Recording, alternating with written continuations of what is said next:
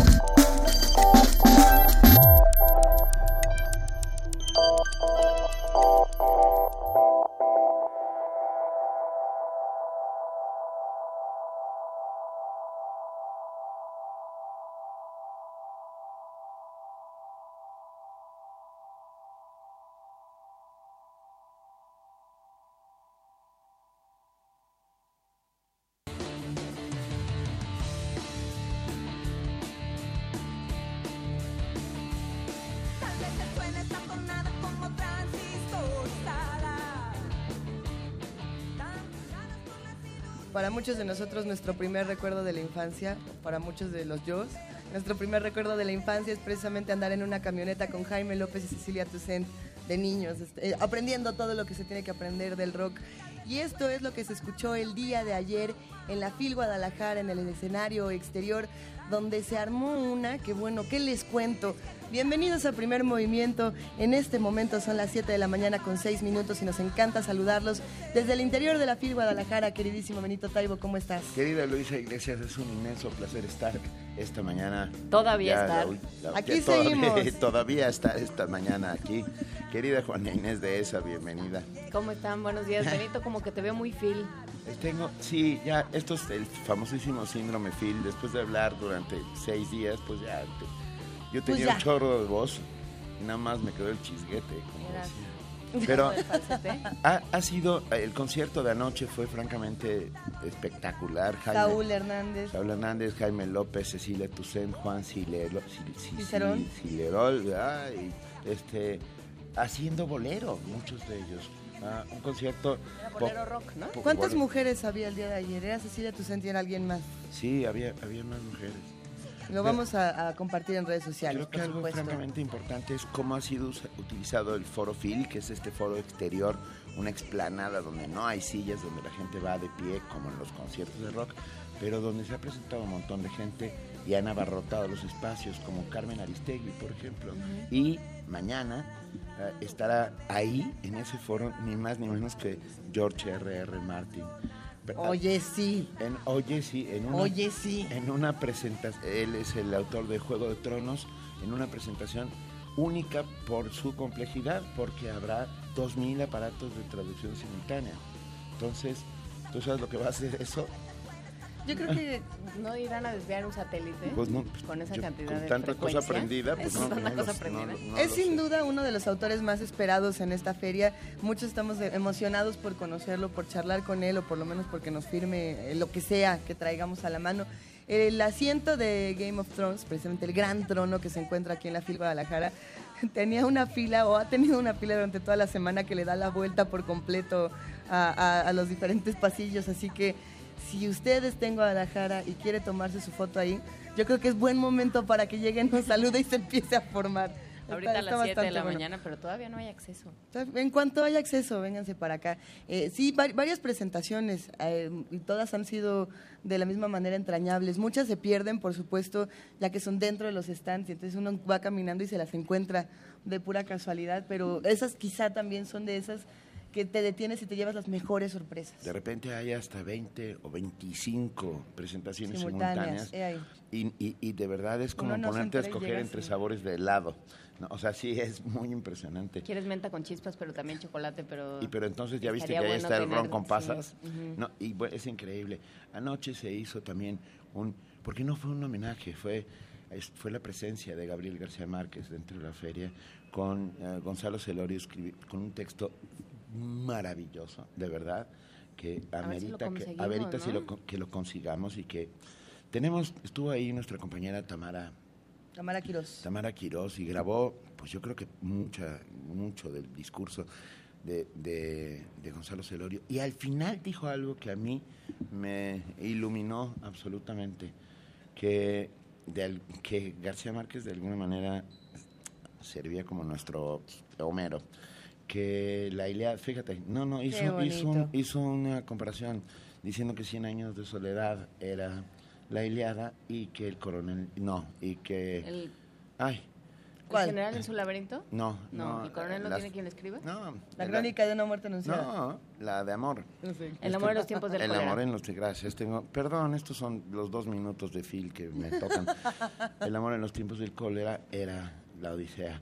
Y, y, ex- y de verdad, de Es que si alguien ha explicado, que yo creo que eso no lo habíamos comentado en esta feria, si alguien ha explicado y se ha explicado la, la literatura latinoamericana a partir de del boom, pero también desde antes, si alguien ha, ha dicho, a ver, si, si nosotros tenemos una, una, una literatura de contraconquista, ¿no? de, de contra, de, de un barroco nuevo, un barroco distinto, y, y alguien lo ha explicado, había nacido Gonzalo Celorio, Sí, yo en la Facultad duda. de Filosofía y Letras tomé la clase de literatura cubana contemporánea y nos divertíamos muchísimo, y realmente las lecturas de Gonzalo Celorio, las aproximaciones, deberíamos de traer a hablar de literatura cubana. ¿Saben quién le ha aprendido mucho a, a Gonzalo Celorio? Muchos narradores jóvenes se han sentado junto a él y han sido sus grandes alumnos.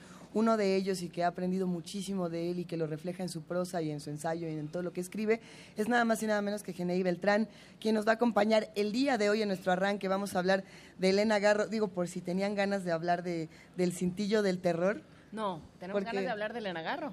Exactamente, nosotros no vamos a hablar de a quién le gustaba, con quién se casó, quién era su amante, ni vamos a poner ese tipo de controversias, sino quién es esta mujer fundamental para la literatura.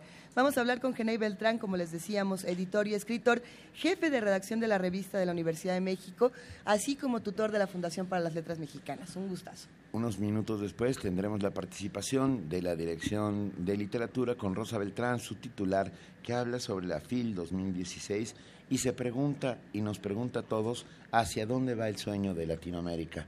Creo que, creo que es más pertinente que nunca por la configuración, la nueva configuración de lo que está sucediendo a partir de eh, el final de ciertas utopías y a lo mejor el principio de otras, ¿eh? Y el Eso es lo que de ciertos puede ser horrores, pensando en Trump también. ¿Eh? Y, y claro, y, y la presencia del señor este con el pelo color amarillo que está... ¿El señor naranja? el- sí, sí.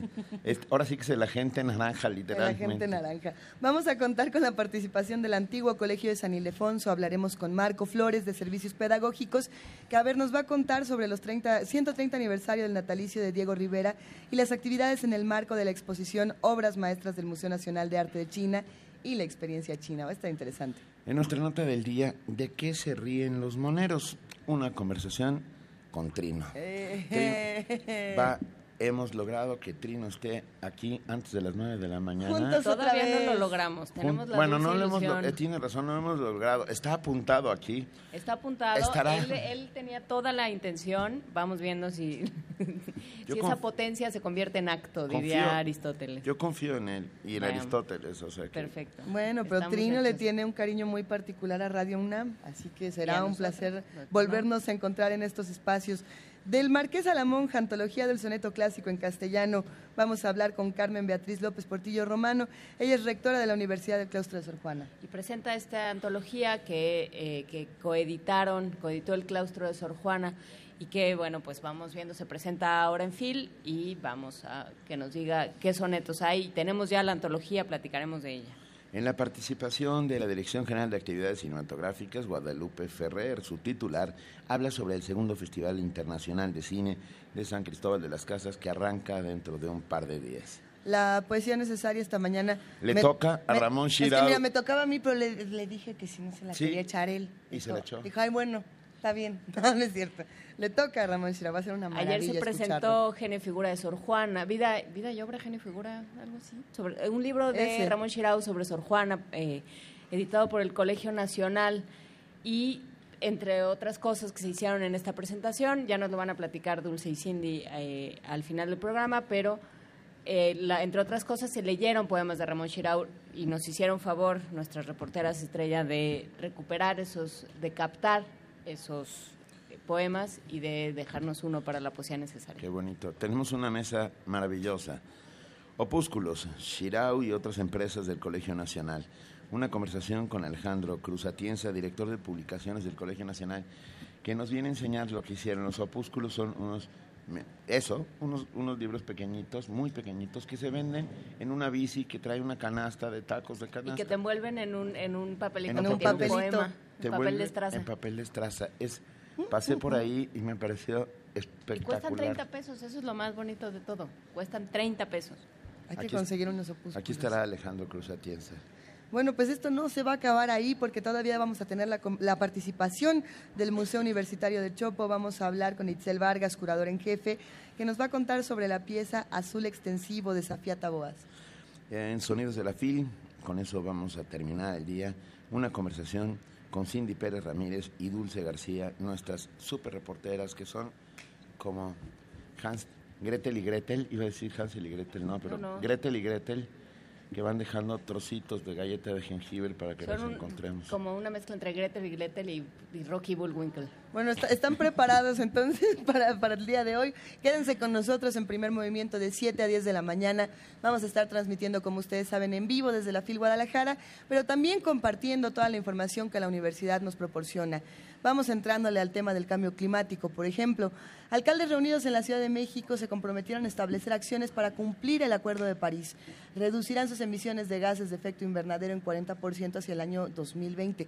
O eso esperamos que suceda. Vamos a ver qué es lo que ocurre en los próximos meses y años con todos estos acuerdos. Nuestro compañero Antonio Quijano preparó la siguiente nota. El mayor desafío para la humanidad es el cambio climático y para enfrentarlo los alcaldes del C40 se comprometieron a establecer un plan de acción para reducir en los próximos cuatro años sus emisiones de gases de efecto invernadero en 40% y de esta forma cumplir con los acuerdos de París. Así lo anunció Anne Hidalgo, alcaldesa de la capital de Francia, tras asumir la presidencia de ese grupo. La funcionaria reconoció que las ciudades son responsables del 70% de esas emisiones. La prioridad en este momento es implementar el Acuerdo de París. Si lo logramos, la humanidad tendrá posibilidad de sobrevivir. Si fracasamos, las temperatura, la temperatura media del planeta se elevará entre 3 y 4 grados de aquí al final del ciclo y se multiplicarán los fenómenos climáticos extremos, como ya varias de nuestras ciudades vivieron. Aunque seamos resilientes, tenemos que luchar contra esto. Y por todos estos motivos, los 12 alcaldes que formamos el Comité Ejecutivo del C40 nos reunimos ayer para aprobar una estrategia que permita a los alcaldes de las ciudades más influentes del mundo adoptar en los próximos cuatro años las medidas necesarias para implementar el acuerdo y lograr que el aumento de la temperatura no supere el grado y medio. Dijo que para alcanzar esta meta se necesita una inversión de 375 millones de dólares. Ante el escepticismo del presidente electo de Estados Unidos respecto al cambio climático, la alcaldesa parisina fijó la posición del C40. Frente al escepticismo de ciertos jefes de Estado, a la cobardía de algunos actores que paraliza a otros, respondemos guiado por un solo principio, la acción, y aplicamos un único método que consiste en derribar muros y tender puentes. Este es el papel de los alcaldes. En este sentido también se pronunció Michael Blomberg, alcalde número 108 de Nueva York, presidente de la Junta del C40 y enviado especial de la ONU para las ciudades y el cambio climático. Después de la elección presidencial, que a lo mejor ustedes han escuchado, ha habido algunas especulaciones sobre el cumplimiento de las declaraciones de París. Por supuesto, la administración todavía debe establecer sus políticas, todavía no ha tomado posesión y por supuesto el presidente Donald Trump, el presidente electo Donald Trump, ahora no sabemos qué va a tomar en términos de decisiones en este aspecto. Sin embargo, confiamos en que cumpliremos con los objetivos de París porque el trabajo de los alcaldes junto con el sector privado y con la ciudadanía vale la pena. Los Estados Unidos han hecho gran avance en la reducción de los gases de efecto invernadero, sin embargo, las ciudades eh, son las que han hecho el esfuerzo, no el gobierno federal. Y si el gobierno federal no hace, no pone su granito de arena, será una situación eh, que nos, nos sorprenda, aunque no tanto, porque por supuesto el gobierno federal no es quien ha puesto el mayor efecto en Estados Unidos, sino más bien la ciudadanía y las ciudades. Durante los trabajos del encuentro se informó que ya son 90 los alcaldes afiliados al grupo, con lo que está representada una cuarta parte del PIB mundial. Para Radio UNAM, Antonio Quijano.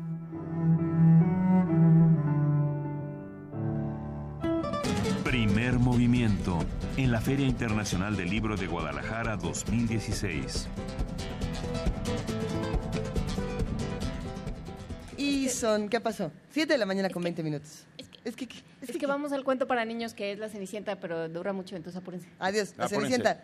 Va, Corre. la Cenicienta, cuentos en versos para niños perversos. Allá a los niños les mandamos un abrazo desde la FIL Guadalajara.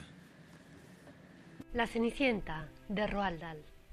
Si ya nos la sabemos de memoria, diréis, y sin embargo, de esta historia tenéis una versión falsificada, rosada, tonta, cursi, azucarada, que alguien con la mollera un poco rancia consideró mejor para la infancia. El lío se organiza en el momento en que las hermanastras de este cuento se marchan a palacio y la pequeña Cenicienta se queda en la bodega a partir leña. Allí entre los ratones llora y grita, golpea la pared, se desgañita. Quiero salir de aquí, malditas brujas, os arrancaré el moño por granujas. Y así, hasta que por fin asoma helada por el encierro en el que está su ahijada. ¿Qué puedo hacer por ti, Cenicienta querida? ¿Por qué gritas así? ¿Tan mala vida te dan esas lechuzas? Estoy frita, porque ellas van al baile y yo no voy. La chica patalea furibunda. Pues yo también iré a esa fiesta inmunda. Que en un traje de noche, un paje, un coche, zapatos de charol, sortija, broche, pendientes de coral, panties de seda y aromas de París para que pueda enamorar al príncipe enseguida con mi belleza fina y distinguida. Y dicho y hecho, al punto Cenicienta, en menos tiempo del que aquí se cuenta, se personó en palacio en plena disco, dejando a sus rivales hechas cisco. Con Ceni bailó el príncipe Rox Miles, tomándola en sus brazos varoniles, y ella se la abrazó con tal vigor que allí perdió su alteza su valor. Y mientras la miró no fue posible que le dijera cosa inteligible. Al dar las doce, Ceni pensó Nena, como no corras, la hemos hecho buena. Y el príncipe gritó No me abandones.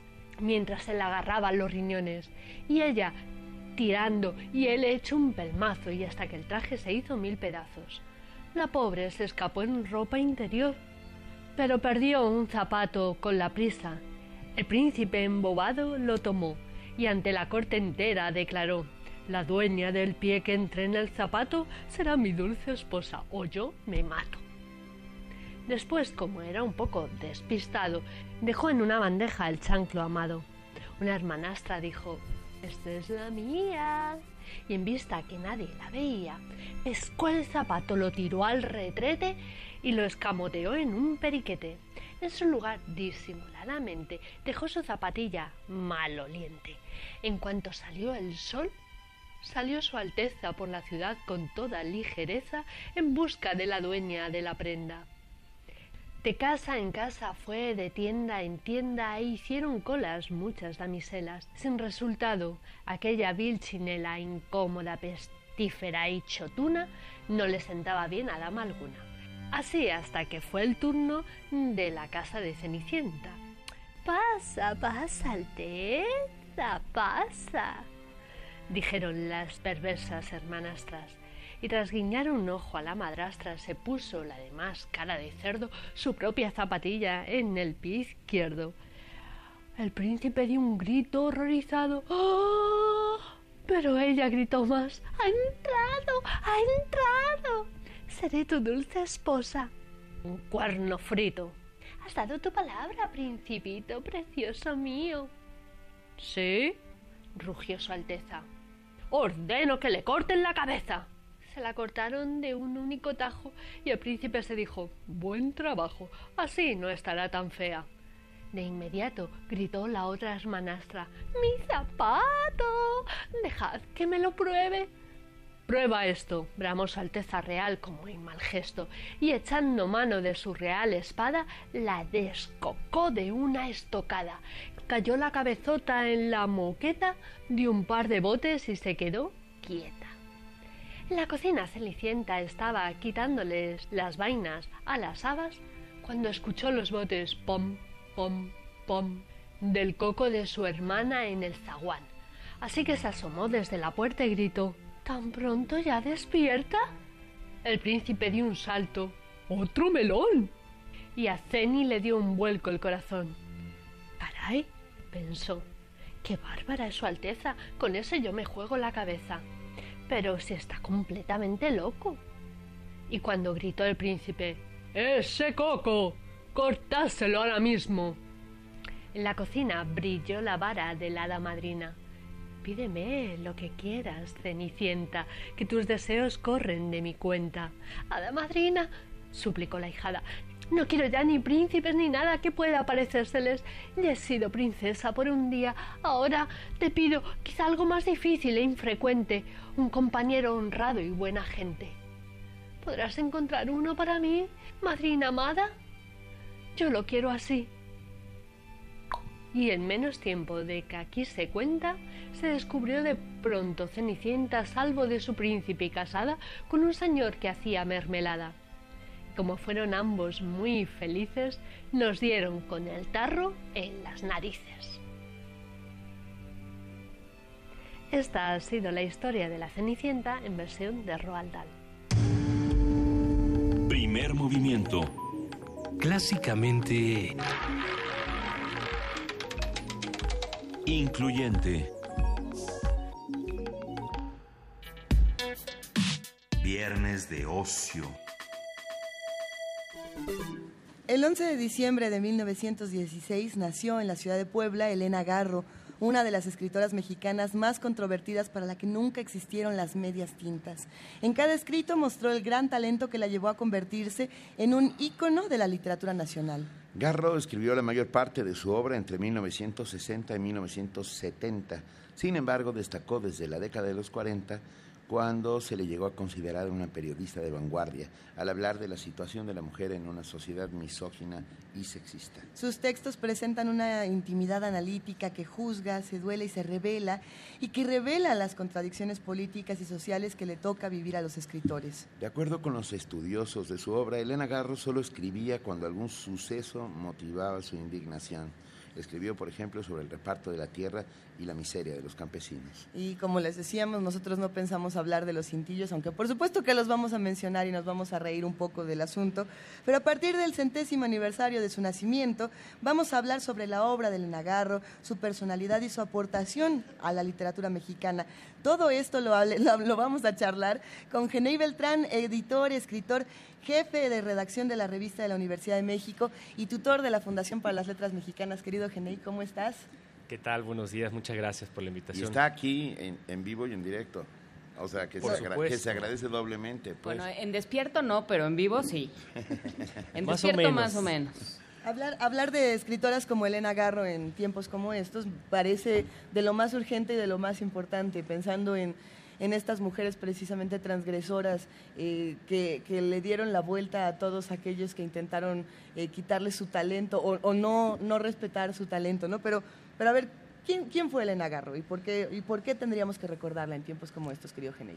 Pues dicho de manera muy económica, Elena Garro es la más grande escritora mexicana desde Sor Juana Inés de la Cruz. Hay nada más. Sin duda, eh, la, la mejor escritora que dio México en el siglo XX y es una cuestión todavía pendiente, pero no tarda en reconocérsele como una de las figuras superiores de la literatura Hispanoamérica, aunque ella quedó fuera del reparto de prestigios que dio el boom eh, latinoamericano durante los 60. ¿no?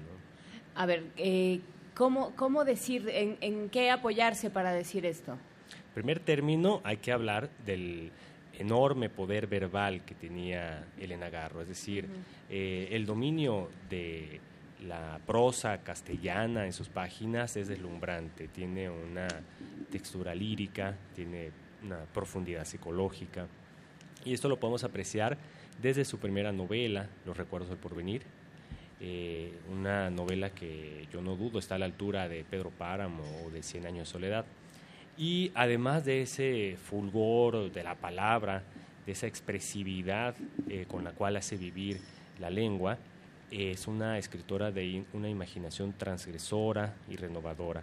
La forma como habla, por ejemplo, de la violencia contra las mujeres eh, va mucho más allá, supera eh, las limitaciones del panfleto o del maniqueísmo y establece un retrato complejo, a menudo contradictorio, de las formas que hacen pervivir el machismo y cómo la violencia psicológica, verbal y a veces física contra la mujer tiene repercusiones que van más allá de la pareja o de la familia. Y eso lo hace ella de una manera muy, en, su teatro, por ejemplo, eh, de una manera eh, muy contundente, eh, con historias, algunas de ellas que ocurren en el campo. Yo recomendaría a los interesados leer eh, una obra titulada Los perros, que es una historia muy fuerte sobre la pervivencia de la violencia sexual contra adolescentes en el campo mexicano. Y esa historia que pues es escrita en los años 50 sigue siendo muy actual. Eh, y por otro lado, pues sí es una autora que tiene una visión crítica en general de la historia y de la sociedad mexicana. Eh, el cuento famosísimo, La culpa es de los tlaxcaltecas, es, es un cuento muy original, eh, muy imaginativo, que entrelaza la historia de la conquista eh, de México Tenochtitlan, la caída de la capital mexica, con la pervivencia del machismo y de la discriminación contra la población indígena en el México del milagro mexicano, el México de los años 50. Y esos dos planos con los cuales ella juega en ese cuento, eh, además de que lo hace con una gran maestría técnica, que es un cuento donde nada sobra, es yo creo que un cuento perfecto, eh, pues hace una, una revisión muy audaz de esa ah, forma como se han perpetuado en nuestra sociedad eh, formas de control, de sujeción, que no se cuestionaban. Es decir, eh, Elena Garro fue una pionera, fue alguien que abrió camino para el tratamiento de temáticas eh, sobre la condición de la mujer en un momento donde pues, el 99% de los escritores eran varones. Pero, ah, perdón, Gene, me, que me quedo pensando, ¿qué tan reconocida en su propio tiempo? Ah, a veces... Y en este tiempo. No, no, no, en este tiempo yo creo que ha sido revalorada de muchas maneras, pero en su tiempo, en el tiempo que le toca vivir, la sombra del caudillo de Miscuac eh, podía haber sido larga, ¿eh? En un primer momento eh, fue bien recibida su obra, cuando debuta como dramaturga a finales de los años 50, 57, un ciclo de poesía en voz alta en la UNAM. Eh, luego se publica en la Universidad Veracruzana una compilación de sus obras dramáticas que se llama Un hogar sólido. Y sobre todo cuando debuta en la novela, con los recuerdos del porvenir, le dan el premio Javier Villurrutia, que es un premio en ese momento muy consagratorio. Eh, lo que ocurre eh, negativamente para la proyección de Elena Garro es después del año 68. Eh, las tres últimas décadas de la vida de Elena Garro, que son muy prolíficas, eh, lo que demuestra que fue una escritora que escribió contra viento y marea, a pesar de todas las adversidades y el descrédito Desde París. público. desde Nueva York, Nueva desde York Madrid, primero, claro. desde París, y era una autora, eh, pues con una obra muy prolífica, muy multifacética, ¿no? Porque sí escribió novela, novela corta, cuento, dramaturgia, pero también escribió ensayo histórico, guion cinematográfico, eh, autobiografía, periodismo, eh, una escritora profesional, ¿no? Y lo que ocurre después del 68 es una eh, operación de descrédito de su imagen pública que le lleva a que se le vuelve muy difícil publicar. Y sus obras ya no son recibidas con la misma apertura y el mismo aplauso que al principio, de tal modo que se produjo el equívoco que lo que realmente valía leer de Elena Garro era lo de su primer momento, que era sobre todo los recuerdos del porvenir y algunos cuentos. Eh, durante mucho tiempo era lo único que se conseguía, ¿no? Los Ah, recuerdos del porvenir. pero- Ah, yo sé. Ah, pero- miren lo que tengo pero aquí. qué creen? Pero Acaba suerte de que salir. tenemos a Genei con nosotros en esta vida, ¿verdad? que existe Genei en el mundo. Tenemos en la mano novelas escogidas 1981-1998 del Fondo de Cultura Económica, una compilación y prólogo de Genay, Genay Beltrán Félix, que acaba de salir. Acaba de salir, Está. solo está ahorita a la venta en la FIL de Guadalajara y la semana próxima ya se distribuirá en librerías, según me dijo eh, la editora de literatura del Fondo de Cultura. Y este es un libro que le hace una gran justicia a Elena Garro por dos motivos, no solo porque se trata de eh, su centenario, sino porque vuelve a poner en circulación muchos títulos publicados en los 80s y en los 90s que desaparecieron de las librerías después de la muerte de Elena Garro y que fueron recibidos con a veces frialdad, a veces distancia por los críticos. Eh, y una de las cuestiones es que estas novelas demuestran eh, la visión tan amplia que tenía, Sí. una visión tan plural que tenía Elena Garro de tal manera que es una autora que evolucionó. Es una autora que no se quedó estancada en las formas de su primer momento, de su juventud literaria. Y esa, esa transformación de su literatura llevó a muchos críticos a considerar estas obras como menores. Pero pues es una cuestión muy rara negarle a un escritor el derecho a mutar en su escritura, a transformar la forma en la cual eh, crea sus obras. ¿no? Eh, la pregunta de qué tanto nosotros revaloramos el trabajo de Elena Garro en la actualidad y qué tanto se valoraba en su tiempo, eh, a, mí, a mí me parece pertinente porque si bien tenemos este título, que, que a mí me parece uno, uno de esos trabajos que, que, bueno, solamente tú te aventarías, querido Gene, y, y que todos admiramos muchísimo, el cintillo de esta otra editorial, que todo mundo ha hablado de él, que ha aparecido en todas las redes sociales, lo que hace Pero a ver, en el tenemos, dos- estamos a- tenemos que decirlo. Vamos a decirlo. A ver, el cintillo Va. lo vamos a compartir. El ya libro, todo el el mundo lo libro se escuchó, pero llama venga, si Elena no. Garro, Reencuentro de Personajes, con un epílogo de Marta Sanz. Y el cintillo dice, A ver. Voy, voy a leerlo como debería leerse un cintillo así. Mujer de Octavio Paz, amante de Bioy Casares, inspiradora de García Márquez y admirada por Borges. A ver, pero entonces tenemos este cintillo. Y esto es de 2016. Sí. Y esto justo ten- eh, contradice todo lo que acabamos de plantear Claro, de Elena ahí- Garro, ahí, todo el planteamiento. Como si no hubiera escrito na- nada, ¿no? Pero como si además nosotros como lectores, nosotros como editores, nosotros como No supiéramos leer No- no más que conociéramos- la biografía. ni la historia, pero ni siquiera, porque lo que está diciendo aquí es que no estamos ni siquiera conscientes de la historia de Elena Garro, porque esta no es ni siquiera su historia, esta ni siquiera es su biografía. ¿Cuál, cuál es la lectura que le estábamos dando o, o que le estábamos dando hasta este año a Elena Garro? Bueno, y en que ese- le deberíamos de dar otra. En ese cintillo faltó algo así como que Luis Buñuel se la cruzó en la calle dos veces o algo por el Ajá. estilo, ¿no? Eh, es una editorial española, hasta donde entiendo es una edición pirata, y eh, lamentablemente esta es una operación que se ha dado para vender a Elena Garro fuera de México, sobre todo en España. Sí. Hace cosa dos meses el periódico El País publicó un artículo que iba en esa vena, en hablar del personaje de Elena Garro como una mujer contradictoria, Neurótica, eh, neurótica, loca. perversa, Ah. loca. Como Y- se vende a todas las mujeres de la literatura, que esa es otra cosa que habría que discutir. Porque si no, ¿para qué lees a una mujer? Esa es el- el- el- la, la cuestión de fondo, ¿no? Un hombre no tiene eh, por qué revelar con quién estuvo casado o cuántas amantes ha tenido, ¿no? Y la contradicción paradigmática de ese cintillo es que uno de los grandes temas de la obra de Elena Garro fueron El machismo. la, exactamente, el machismo, las relaciones hombre-mujer, la forma en la cual la vida de una mujer ha estado constreñida por la decisión autoritaria de los padres, los esposos, en general las personas muy allegadas. y definir a Elena Garro a partir de sus relaciones personales con los varones eh, eh, está reiterando esa, esa lamentable forma de acercarse a alguien que en primer término era una escritora, es decir, es una artista de la palabra. Y eh, yo lo que apuesto, lo que espero, es que esta circunstancia quede atrás por lo que ocurre que los nuevos lectores de Elena Garro no supieron de sus pleitos con Octavio Paz. Es decir, eh, yo, por ejemplo, ni, ni conocí a Elena Garro, que este, yo era un joven todavía cuando ella falleció, ¿no? Pero eh, los nuevos lectores no van a tener esas simpatías o antipatías producto de lo que significó un personaje tan polémico por la famosa historia de su matrimonio con Octavio Paz o su participación en 68. Su, su rompimiento con, con los líderes estudiantiles del 68. Eh, exactamente. Pero la, la gran exigencia que yo creo que viene es leer a Elena Garro como una escritora, no como una mujer que estuvo casada con alguien o que fue No amante como de una mujer que se puede resumir en un cintillo. Pero, y pero- resumir de esa manera Y tan escandalosa. de esa manera tan, tan canalla. ridícula. A mí, a mí me, me llamó mucho la atención. El día de ayer, por ejemplo, estábamos en una de las presentaciones eh, de- que se dan aquí en la FIL Guadalajara de los premios de literatura Tierra Adentro, ¿no? de, de literatura joven. Y decían, a ver, lo que se ha aprobado en esta feria es que el mismo número de hombres y el mismo número de mujeres escriben y publican.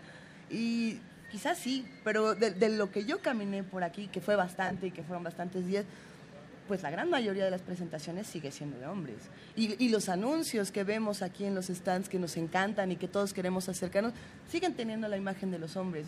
Esta lectura que se le puede dar a Elena Garro se sigue dando en 2016. No, no es que hayamos cambiado mucho de idea y no es que hayamos hecho un análisis mucho más profundo de lo que las escritoras están haciendo en tiempos como estos, las escritoras mexicanas sobre todo. Una, Bueno, yo más bien me preguntaría por dónde empezamos. ¿Qué hace? ¿Por dónde empezamos a leer a Elena Garro? Ya lo de las Sí. mujeres pues, lo iremos haciendo de a poquito. Mira, la gran ventaja que hemos tenido es que su novela, Los recuerdos del porvenir, sí se mantuvo vigente en los estantes de las librerías. Y En es el una Fondo de excelente... Cultura hay una, había una edición, Eh, Joaquín Mortiz, sí.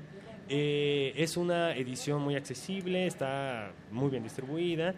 Es una excelente manera de adentrarse en el mundo de Elena Garro. Es una novela que se centra sobre todo en el episodio de la guerra cristera en un pueblo de tierra caliente, eh, es el trasfondo de Iguala, y eh, con una historia eh, pues donde también hay relaciones de pareja conflictivas, ¿no? para decirlo de manera económica.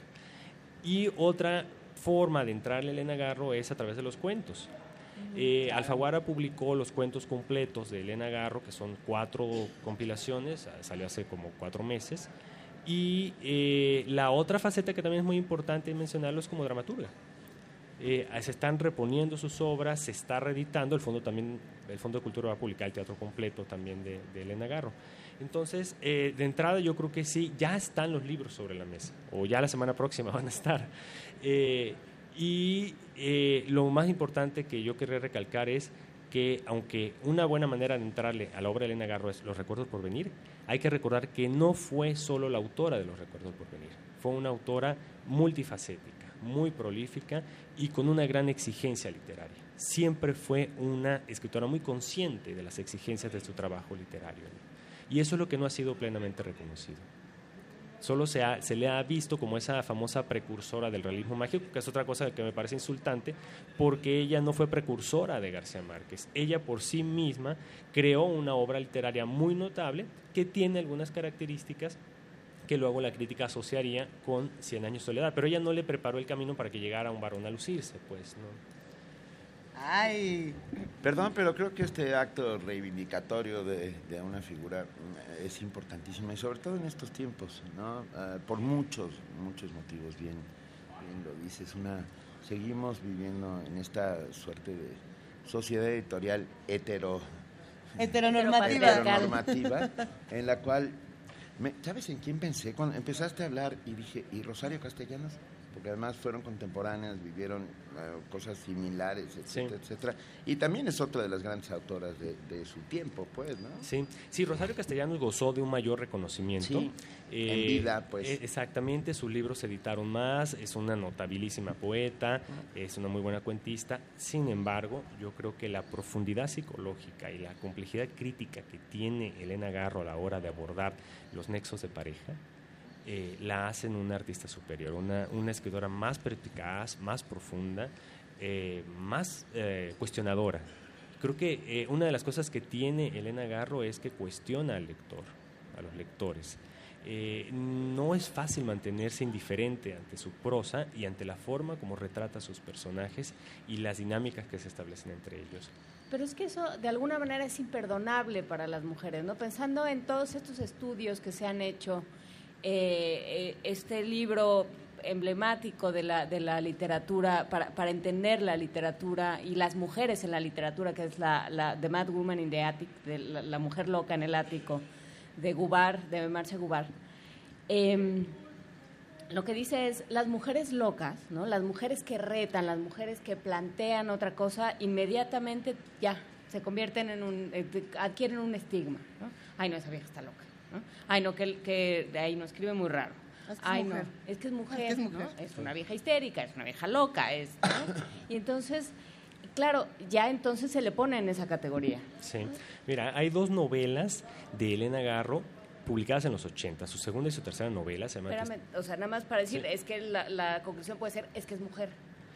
Sí, que es mujer. pero y, y eso te- se relaciona con la forma en la cual eh, inevitablemente al hablar de la condición de la mujer se habla de las relaciones de pareja. Es decir, eh, es, es una cuestión que para al hablar sobre un personaje masculino se puede dejar en un segundo término, se puede hablar cómo los varones conquistan otras tierras o llegan a la luna o hacen grandes proezas, pero para, y eso lo decía ya desde 1928 Virginia Woolf en su famoso ensayo eh, Un cuarto propio, eh, es importante que se recupere la experiencia concreta de las mujeres, así sea mientras están limpiándole la cola a los bebés, porque eso no ha estado representado en la historia de la cultura. Y estas dos novelas de los 80 de Elena Garro son muy emblemáticas de lo que significa que una autora retrate incisivamente los vínculos de pareja destructivos. Yo recomiendo mucho la lectura de testimonios sobre Mariana y de reencuentro de personajes que Que están incluidos en este tomo eh, de novelas escogidas, porque hacen una representación crítica de la misoginia y del machismo, pero desde dentro de la pareja. Es decir, eh, es, una, ah, es una visión de cómo eh, no se tiene que salir de la casa para enfrentar la violencia contra las mujeres y a veces es una violencia que solo está en las palabras, pero son palabras muy insultantes y que destruyen la autoestima de la mujer. Perdón, pero no soporto la tentación. Nos escribe eh, Eduardo Lima Águila y dice, y textual, yo le hubiera puesto al cintillo la escritora mexicana, mexicana más chingona del siglo XX. Creo que hubiera sido igual de llamativo y mucho más justo, eh, de muchas, de muchísimas maneras. Ah, Acabamos de ver cómo Genei Beltrán a estas horas de la mañana viene a romper una lanza por la figura de Elena Garro, lo cual nos parece importantísimo, porque ah, otra, otro, otro de los amigos que hacen comunidad con nosotros y escribe Armando Cruz y dice, buen día, sobre Elena Garro mencionar sin énfasis sus actos buenos y malos y que la gente decida si la lee. Es que sus actos buenos y malos, en este caso y lo que se planteó en esta mesa y lo que dijo Genei, tienen que ver exclusivamente con la literatura y no con, ninguna, con, con ningún tema moral o de relación de ningún tipo, excepto con sus propias letras. Y, y- y en ese sentido hay que aquilatarlo y, y ponerlo sobre la mesa. Y, hay se que, y hay agradece. que acercarse. eh, Las dos, las Intenté dos novelas. robármelo, eh, lo puse junto a él así como diciendo, y ve, ve, ¿viste? Agarra, mira, mira, lo agarra. mira. Oye, No me pero, deja. pero, oye, pensando que además de, de todo este trabajo que haces como, como editor, que haces como escritor, como, como muchas otras cosas, eres tutor de, de jóvenes escritores. Y, y yo me pregunto, ¿cómo acercamos a los jóvenes escritores, ya para despedirnos en esta conversación, cómo acercamos a los jóvenes escritores a textos fundamentales como estos? ¿O cuál es la labor de los, de los tutores, de, de los, de los mismos escritores para acercar a los jóvenes a estos textos? Pues en general, así dicho de manera muy rápida, esa es la labor de la crítica. Es decir, la labor de la crítica también implica divulgar, volver a acercar, volver a comentar los textos que han sido olvidados o dejados de lado, ¿no? Y eh, una- un trabajo como tutor de autores de narrativa jóvenes implica también este, formar críticamente un gusto literario, ¿no? Y un canon. E- Exactamente, porque hay que estar constantemente desafiando el canon y transformando la lista de las cosas que a las nuevas generaciones conviene que lean para que enriquezcan su imaginación y su sensibilidad. sin duda. Claro, y, y desafiar estos, estos tropos, ¿no? estos lugares comunes. Este, igual que nos enseñaban en la escuela, el romanticismo es cuando todos tenían muchachitas que les daba la tos y luego se morían. Sí. El, este, en el modernismo hay mucho azul y mucho cisne. Los contemporáneos. Los contemporáneos son... Y, o sea, y entonces Elena Garro Ay, era no me esa mujer- empezar con los No, contemporáneos. no, por eso, por Sí, eso, o no sea, vamos pero, a pero ya, ¿no? Juan Rulfo es el del campo y qué barbaridad, qué pobres somos todos. Están Y, todos ¿no? muertos. Están todos muertos. Y de pronto decir, no, no, no, a ver, espérate, todo eso que te han enseñado, pues es nomás para que pases el examen, pero si de veras quieres ser escritor o de veras quieres ser un buen lector, hay otras formas de acercarse y para eso sirven los críticos. O Esa, tendría que ser en el mejor de los mundos una de las funciones de la crítica. Eh, dar los argumentos para volver a acercarse a libros importantes. Así es. No, híjole, deberíamos hacer otra mesa sobre el- el- la función social de los críticos y su La hemos papel. hecho varias veces, pero todavía el- nos quedan sí. cositas que discutir. Es un ¿verdad, pretexto Genei? para que Genei siempre vuelva aquí a primer movimiento. Lo- lo haremos. Genei tome sus venganzas porque ya hasta despertó. Míralo. Sí, míralo. Genei Beltrán, eh, editor y escritor, jefe de redacción de la revista de la Universidad de México, compilador y ah, prólogo de novelas escogidas 1981-1998 de Elena Garro, editada por el Fondo de Cultura Económica, que no me pude robar porque la defiende con uñas y dientes. Se agradece tu presencia. Muchísimas gracias, un placer. Mil gracias. Primer movimiento desde la Feria Internacional del Libro de Guadalajara 2016.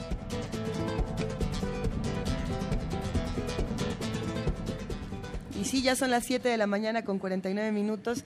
¿Y, y cómo nos dejó Genei Beltrán? Ahora sí nos quedamos este, con, con muchísimas cosas que decir y todas esas cosas que, que nos dan ganas de, de discutir. Pues qué mejor que hacerlas aquí en la FIL Guadalajara 2016. Y qué mejor que platicar con Rosa Beltrán, titular de la Dirección de Literatura de la UNAM. Queridísima Rosa, ¿cómo estás? Eh, te escuchamos A ver, un segundito. poco muy bajito. Vamos a Hola, hola. mejorar un momento la transmisión. Querida Rosa, ¿estás ahí? Aquí estoy, aquí estoy. Exacto. Oye, Buenos esta días. es tu participación de hoy proviene, te vi en un desayuno y me dijiste ah, con todas sus letras, tendríamos que hablar del sueño de Latinoamérica en estos momentos. Y lo vas a hacer. Es que, bueno, acabamos de vivir una de las semanas más significativas para la cultura en términos simbólicos, me parece a mí. Estamos viviendo un momento clave que puede marcar un nuevo giro cultural. Por un lado, la muerte de Fidel el viernes pasado, que eh, culmina el fin ya de una época y todo lo que significaron las utopías socialistas.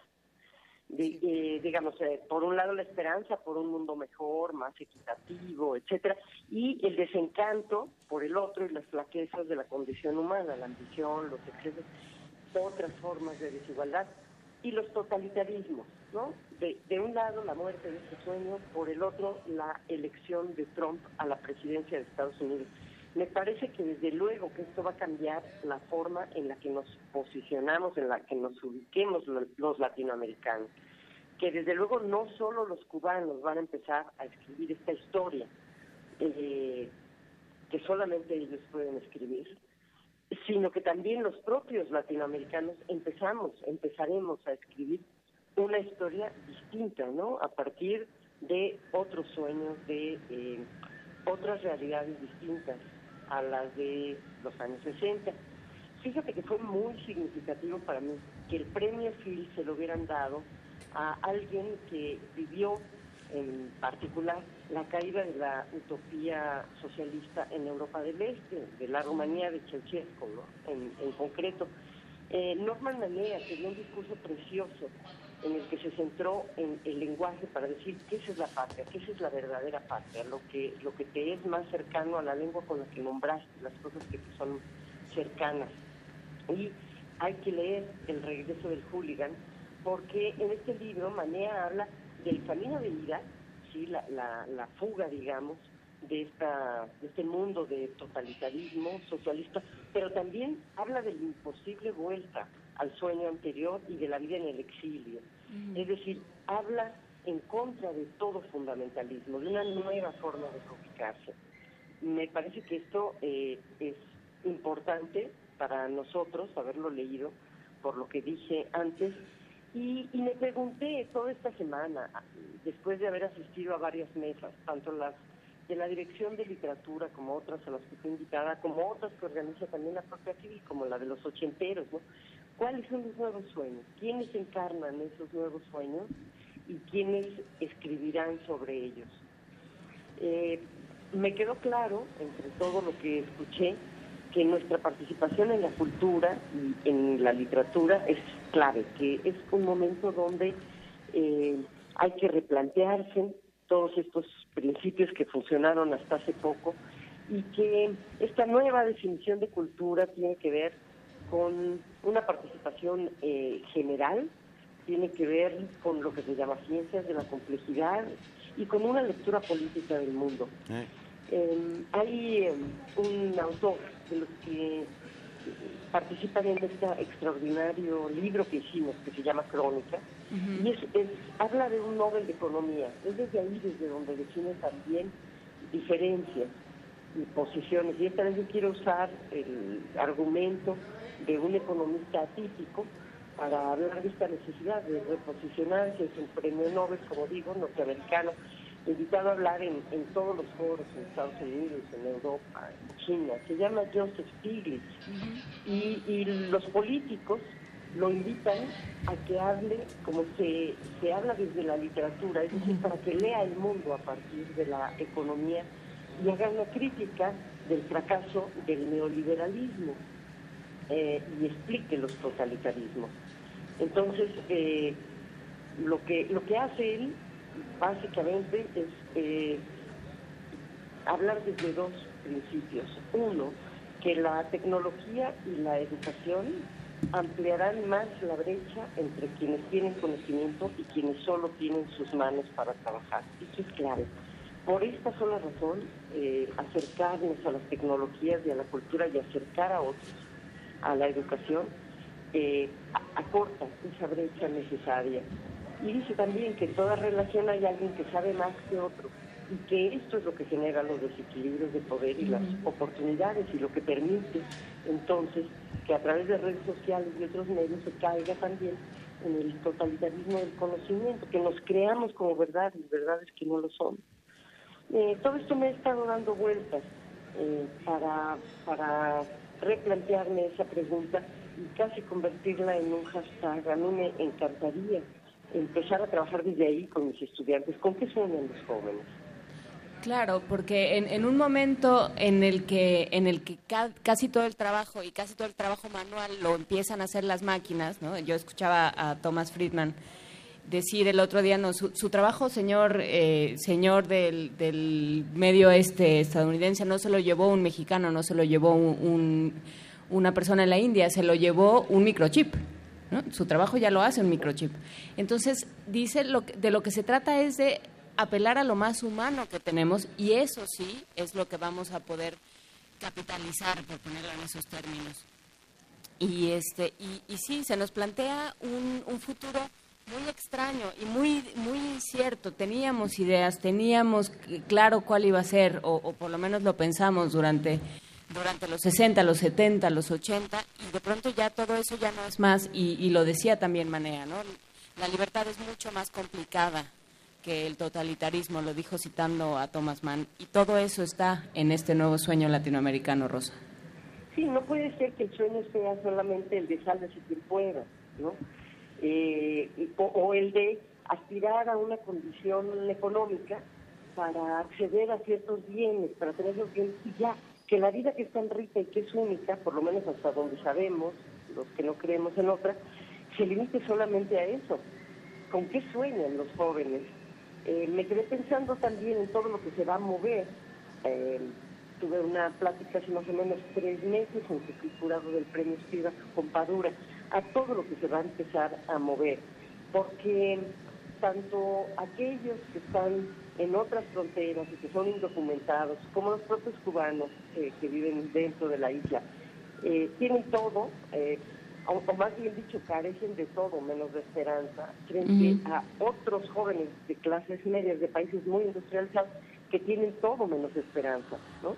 Ese sería el, el contraste que los definiría. Unos un- tienen todo menos esperanza frente a otros que carecen de todo menos de esperanza. Sí. Bueno, ¿cuáles son los sueños Ah, de ambos? ¿Por sí. qué unos perdían la esperanza? ¿Y quién escribirá esos sueños, querida Rosa? Porque yo ah, también estuve en un montón de mesas y sobre todo con esta generación de los ochentas para de los Los ochenta, ochenteros. de los ochenta, para que no me regañen en cuanto diga. No, 80 y me pues. quedé con una sensación y a lo mejor estoy completamente equivocado y espero estar equivocado, pero ahí yo no vi a, a un subcontinente, a Latinoamérica, sino un archipiélago, ah, un montón de Un islas. archipiélago de personas. Un archipiélago de personas, ni siquiera de países. Y me quedé muy sorprendido porque no, no sé, sentí cierta ah, falta de, de- de- no sé, de montones de cosas. Pero bueno, eh, espero que, que, o por lo menos habrá otros que ya estaban, que lo tendrán que contar, porque es absolutamente imprescindible. O, o repito, estos que tienen todo, todo menos la esperanza también se van a posicionar de una manera distinta, ¿no? Porque, porque muchas veces se han contado solamente como apéndices de un sueño que ni siquiera era nuestro, que era el sueño americano. ¿eh? Sí. Esa, esa eh, globalización o pretendida globalización solo se había contado desde allí y, y creo que está en otro lado. Pues Rosa, aquí estaremos, seguiremos viniendo a la fila y seguiremos contando estas historias. Y te agradecemos muchísimo que Y estés con nosotros. conversando mucho, claro que sí. Para Y nosotros sigamos es un privilegio que para nosotros es un verdadero privilegio que estés con nosotros todos los viernes, querida Rosa Beltrán. Bueno, para mí ustedes saben que también, y los que están del otro lado escuchando, los que estemos pensando en conjunto, este momento histórico es, es imprescindible, pero también es apasionante. Por supuesto. Gracias, querida Gracias, Rosa. Rosa. Un beso. Adiós. Ay. Adiós. Primer movimiento. Clásicamente Universitario.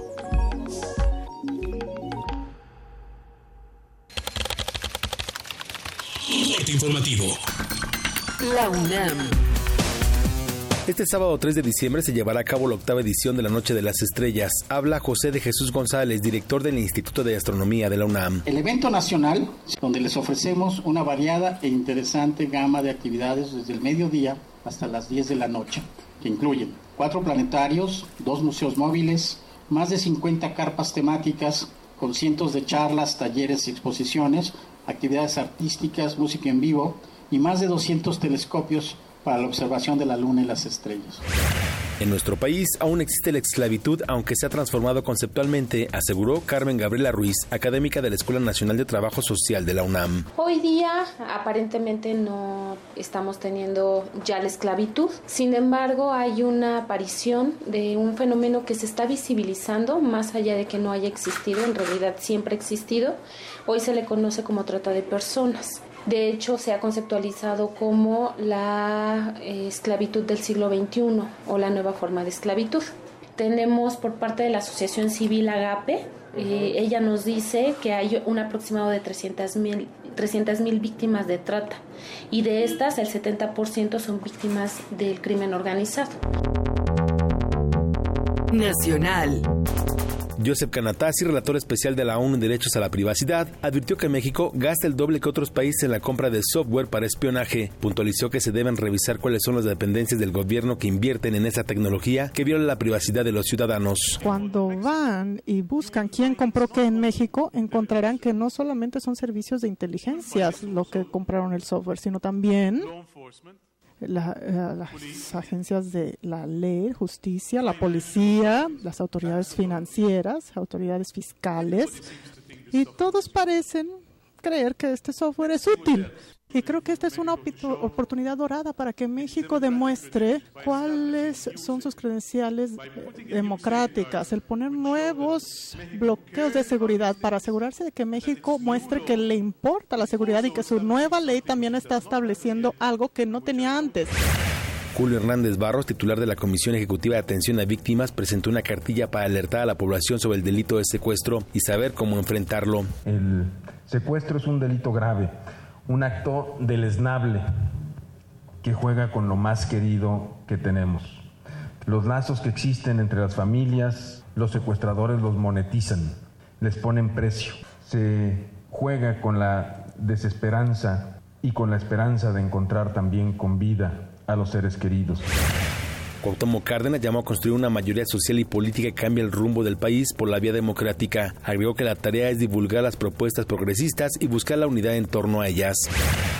Miguel Barbosa, coordinador del PRD en el Senado, aseguró que el Acuerdo Transpacífico de Cooperación Económica es un convenio comercial que no tiene viabilidad tras el señalamiento del presidente electo de Estados Unidos, Donald Trump, de retirarse. La Cámara de Diputados redujo el bono secreto que recibirán los 500 legisladores a 150 mil pesos. Además, contarán con 357 mil pesos por prestaciones de ley, por lo que en total recibirán 500 mil pesos.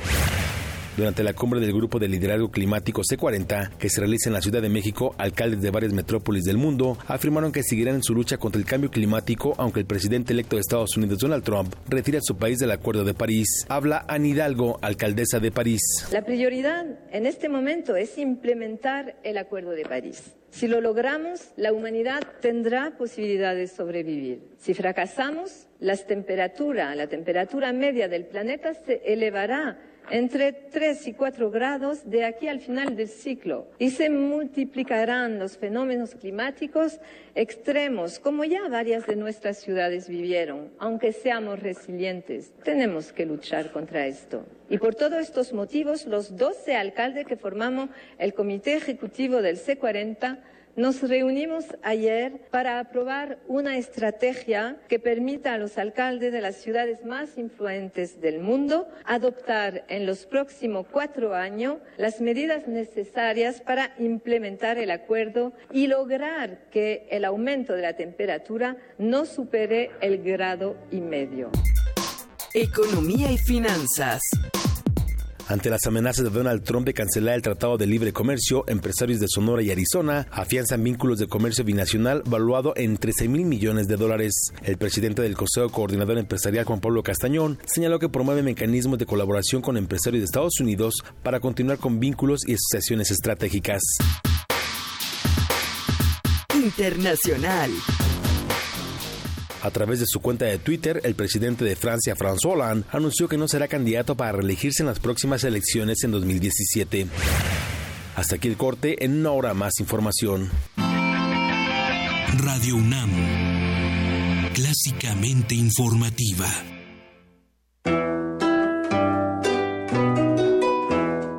Hagamos comunidad y una pastorela.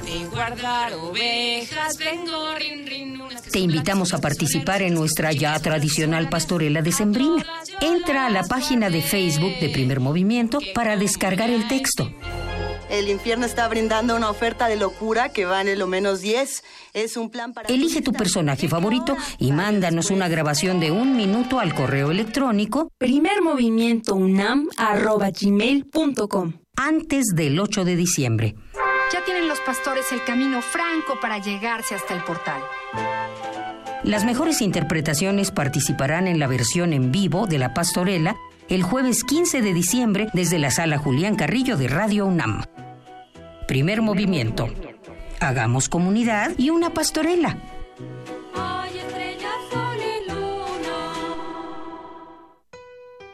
Abrir puertas. Perder el miedo. Abrazar lo nuevo. Aprender. Especializarte. Basta que quieras dar el paso. Atrévete con los cursos y diplomados que la UNAM tiene para ti. Ingresa a docencia.tic.unam.mx y lánzate a una nueva aventura que cambiará tu vida. Vive plenamente tu vida digital. Dirección General de Cómputo y de Tecnologías de Información y Comunicación, UNAM. Este mensaje es para ti. Hoy te queremos dar las gracias por no olvidar tu responsabilidad ciudadana. Muy pronto, lo que empezó como una idea se convertirá en una realidad. A ti, que propusiste y decidiste un proyecto para mejorar tu colonia con el presupuesto participativo, y a quienes decidieron representar a su colonia o pueblo, ahora es tiempo de darle seguimiento al proyecto ganador. Ya hablaste por tu colonia, ahora exige que se cumpla. Te esperamos el próximo año con una nueva idea. Instituto Electoral del Distrito Federal. El olor y textura de un libro nuevo la trascendencia de una página, la fiesta que contienen. Todo se puede escuchar. Feria Internacional del Libro de Guadalajara 2016. Llevaremos hasta tus oídos los pormenores de la literatura contemporánea y el mundo editorial en tres horarios. De 7 a 10 de la mañana, primer movimiento. De 1 a 3 de la tarde, Prisma RU. Y de 8 a 9 de la noche, resistencia modulada. Transmisiones especiales del 30 de noviembre al 2 de diciembre por el 96.1 de FM. Radio UNAM. Clásicamente cultural.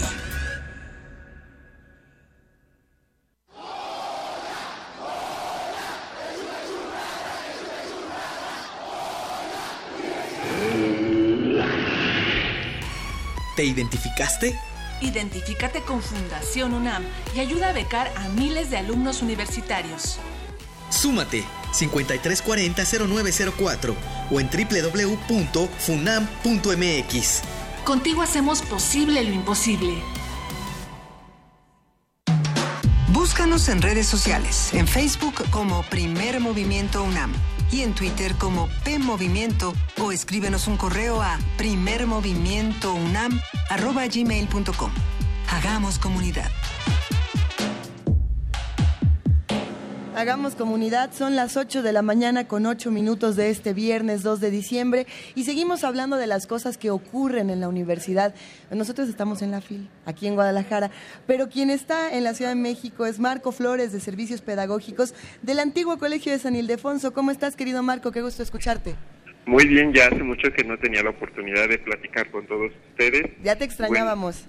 Sí, yo también ya los extrañaba para platicarles todo lo que estamos haciendo ahí en el antiguo colegio de San Ildefonso. Cuéntanoslo todo, por favor, queridísimo Pues mira, Marco. tenemos muchísimas actividades. eh, mucha gente pensaría que es cierre de año y ya no va a haber nada y todo Al lo contrario. contrario. tenemos muchísimas actividades. El día de mañana, sábado a la una de la tarde, tenemos una conferencia que es medicina tradicional china a cargo del señor, del doctor Francisco González, presidente de la Fundación de México Kung Fu, un experto de más de 40 años en medicina tradicional china y bueno, mañana nos va a estar platicando ahí en San Ildefonso un poco de Claro. dónde viene el origen de la medicina, cómo se sigue recurriendo al día de hoy. Y bueno, la gente va a poder escuchar y, y va a poder acercarse a preguntarle todas sus dudas sobre la medicina tradicional china. El próximo martes a las 6 de la tarde, en el marco también de la exposición Obras Maestras del Museo Nacional de Arte de China, tendremos una conferencia que se titula El arte de la caligrafía china. Esto es el martes 6 de diciembre a las 6 de la tarde y está a cargo de Tang Hong, también miembro de la Fundación Cultural China de Kung Fu en México. Ella es graduada de la Universidad de Bellas Artes de Beijing en China y desde hace muchos años ya radica en México. Y nos va a platicar un poco de cuál es el origen de la caligrafía china. Habrá demostración para la gente eh, que quiera eh, aprender a cómo escribir su nombre en chino eh, y todos los orígenes de la caligrafía. Bueno, lo va a poder hacer y conocer el próximo martes a las 6 de la tarde en el antiguo Colegio San Ildefonso. Y en el marco de esta exposición tan interesante, estamos motivando a la gente a vivir la experiencia china. Es un trabajo de colaboración que realizamos entre el antiguo Colegio de San Ildefonso, el Museo Nacional de las Culturas y Turibus. Y esta experiencia china eh, pretendemos que la gente viva precisamente la experiencia de vivir el arte chino. El recorrido eh, va a partir de la parada del auditorio o de Reforma 222 o del Zócalo. El recorrido incluye el transporte, por supuesto, el acceso al antiguo colegio de San Ildefonso para conocer obras maestras del Museo Nacional de Arte de China, el acceso al Museo Nacional de las Culturas, donde hay una excelente exposición que se titula Memoria de las Manos, Esplendor y Colorido del Patrimonio Tissue, y finalizar con una muy buena comida en el restaurante El Dragón, ubicado allí en la colonia Juárez. Todo el recorrido la gente va a poder conocer dos exposiciones de nivel internacional y por supuesto degustar en uno de los mejores restaurantes que pueda haber en la Ciudad de México de comida china. Y esto lo van a poder consultar también en nuestra página o en la página de turibus.com.mx y van a poder ver y reservar sus lugares para vivir esta muy grata experiencia china. Bueno, suena, ¿En suena. la página del Turibús? ¿Es La pueden consultar en la página de turibus.com.mx, ahí pueden ver los horarios y las salidas exactas. El- la salida de Auditorio, Reforma o de Zócalo y podrán adquirir ahí sus boletos. Igualmente también me encantaría poder invitarlos el próximo 8 de diciembre eh, se celebran los 130 años del natalicio de Diego Rivera y en San Ildefonso, por supuesto, vamos a hacer algo. Eso. Y tendremos una conferencia magistral a las 5 de la tarde con la doctora Susana Pliego y un concierto a las 7 de la tarde a cargo del ensamble típico de la ciudad, eh, de la Orquesta de la Ciudad de México y eso será también ahí en el antiguo Colegio de Alfonso a las 7 de la tarde. Excelente. ¿Dónde podemos consultar toda la programación? Toda la, página eh, la pueden consultar respecto a la experiencia china, les, les sugiero consultar turibus.com.mx o van a encontrar la liga con- en nuestra página En que es Ildefonso. www.sanildefonso.org.mx y por supuesto en nuestras redes sociales. Siempre van a estar encontrando todos los eventos que van a suceder de aquí hasta enero. Si hay algo que, que nos gusta mucho de charlar contigo, Marco Flores, es las variaciones que se le pueden dar a, a un mismo tema. Eh, todo lo que se ha hecho a lo largo de estas semanas con la experiencia china, con el Museo Nacional de Arte de China, es algo bastante interesante porque se ha abordado desde la economía, desde la cultura, desde las manifestaciones artísticas, desde toda clase de discursos. Y bueno, ya, ya queremos saber qué va a pasar próximamente, cuál es el futuro de, de San Ildefonso para el año que viene. Ya nos lo contarás. Tenemos ya ya programadas varias cosas, Ya tienen pero planes. poder poder platicárselas la primera semana de enero, pero de entrada vamos a tener conferencias sobre diplomacia México-China, sobre coleccionismo y porcelana en China, eh, esperamos tener otra conferencia sobre diplomacia china, esto está eh, ya en breve por confirmarse y bueno, con, vamos a celebrar incluso el Año Nuevo Chino ahí en San Ildefonso, entonces tienen que estar muy al pendiente de nuestra cartelera de todas las actividades que vienen ya en- arrancando el próximo año, pero insisto, espero podérselos platicar pues más adelante. Oye, Marco, ¿ya sabemos decir hasta luego, gracias en chino? No, yo les quedo muy mal con mi aprendizaje de chino. Yo, Bueno, es que lo quería hacer para darte las gracias, pues. Pero muchas gracias, te lo Pero- decimos en español que nos sale más, ya casi nos Venga, sale muy lo- bonito. o lo podemos decir como chino del Callejón de Dolores. Gracias, Marcos. diría la doctora eh, Arzovska que tuvimos una conferencia la semana pasada, ella dice, bueno, nosotros hablamos español y aún así yo creo que conocemos el 20%. Entonces, y mejor les digo, hasta luego en español en mi 20%. A ver, bueno, a ver, no, gracias en chino se dice xie xie. Venga, Xie xie. Luisa. Xie xie. Muchísimas Vos, gracias, xie querido xie. Marco. Eh, nuevamente aprendido xie xie. Xie Muchas gracias a ustedes. Nos Va, vemos un abrazote. muy pronto en San Ildefonso. Hasta luego. Inali, inali. Primer movimiento en la Feria Internacional del Libro de Guadalajara 2016.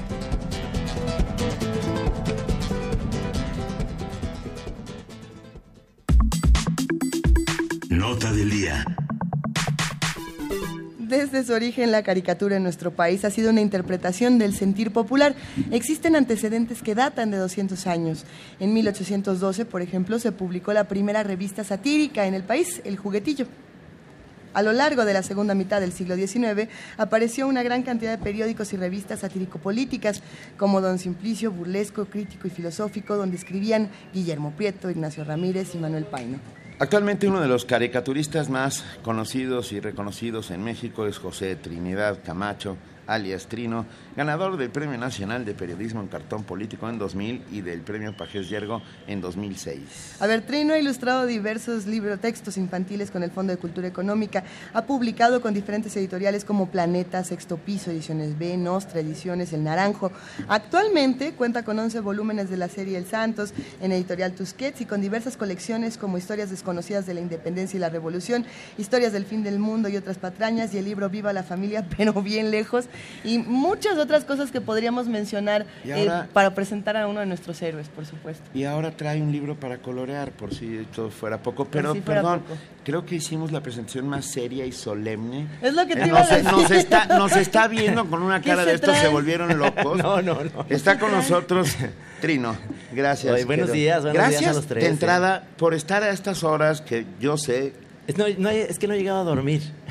Ah, No, no es cierto, bien no. jugado. De ajijic, No. de ajijic para el mundo. No, este, no, la verdad es que estoy aquí enfrente en el hotel, muy rico. Ah, bueno, bueno. Faltó en el currículum que estuve en Radio UNAM en la Chora Interminable. Es justo lo que yo quería mencionar. Sí, hombre. El, el trabajo radiofónico que, que hiciste por la universidad y, y que además nosotros seguimos admirando todos los días y que, y que lo recordamos y lo apapachamos, nos cambió la manera de, de ver el humor en la radio, pero también el humor en los diferentes medios que tenemos de comunicación, Eh, el humor en las ilustraciones, el humor en la palabra, el humor en todas partes. ¿Cómo se maneja todo, todo esto? ¿Cómo podemos meterle el humor absolutamente a todo? Mira, en, en realidad luego, luego este, mi mujer dice que soy un enfadoso porque me la paso haciendo puros chistes todo el día y le dice, ya, seriedad, ya en un momento dado hay que agarrar la onda más, más tranquila. Y en la casa soy bastante serio, esa es la verdad.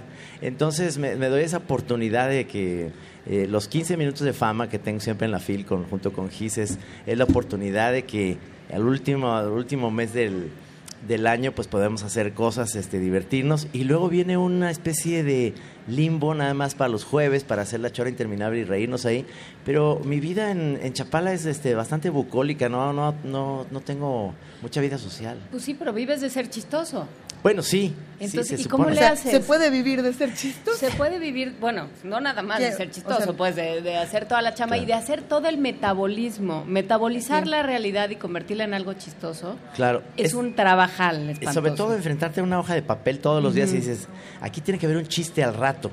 Y luego ese día, pues, o andas crudo, o perdió el Atlas y andas deprimido, que eso es casi siempre. Eh, Eso quiere decir Sí. que estás deprimido desde 1978. 51. Sí, o sea, Exactamente. No, entonces estás, estás en eso y empiezas a, a ver ideas y estás en, en ese rollo. Por ejemplo, ayer eh, salió, toda esta semana ha sido Fábulas de Policías y Ladrones con tema de los libros. Entonces, ayer era, ya, este, ¿cómo le hago para que, que le digan al ratero, dígame tres títulos de libros? Entonces él, él sí se sabía tres. Entonces dije, ¿cómo ves que, que se llame uno... eh, el amor en tiempos culeros, este, no, el otro se llama este, eh, ¿Qué hubo con tu puerco?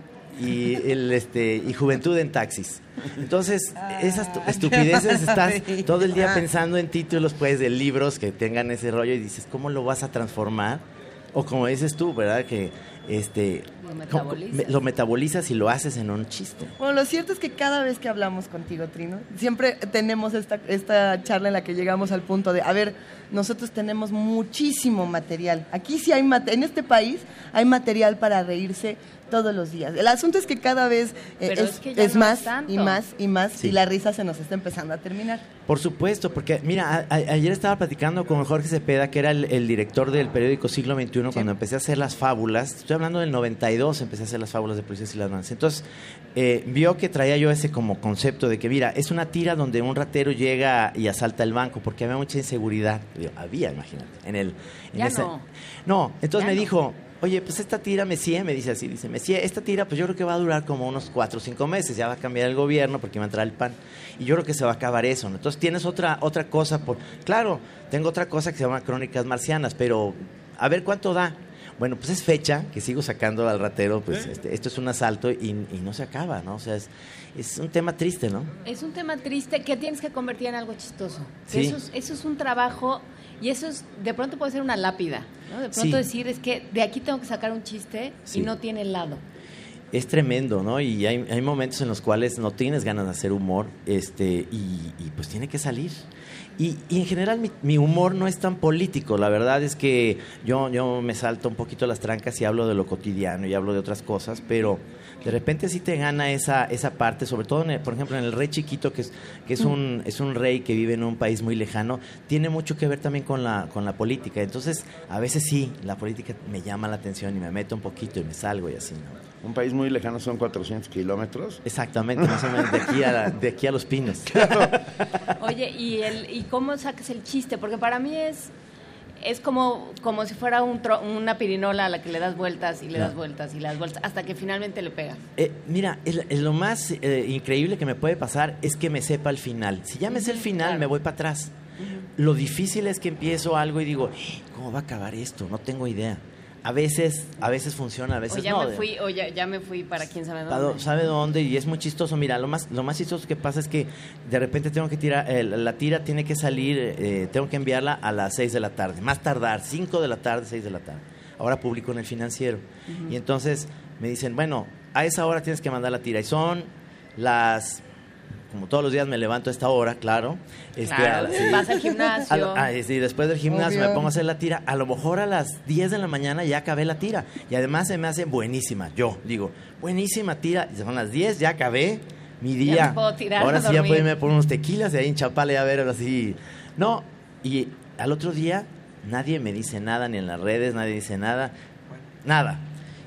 Entonces, de alma rebelde que soy, este, digo, bueno, al otro día, 5 a las 6 de la tarde, chin marín, pues ya, la tira como va, me vale madres, ya, pa, va para allá. Y otro día, buenísimo, ¿cómo le haces para, para...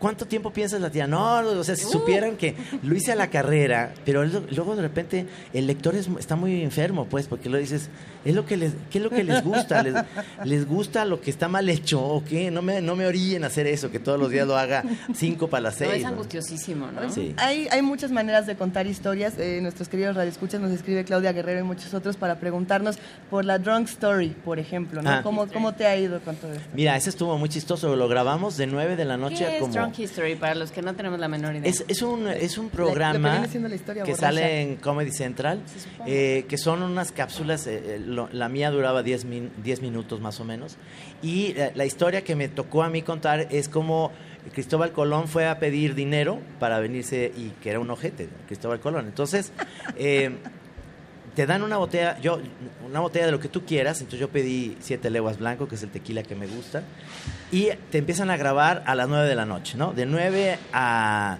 11, 11 y media, más o menos ahí te estás tomando el tequila, la vuelves a contar, la vuelves a contar, la vuelves a contar.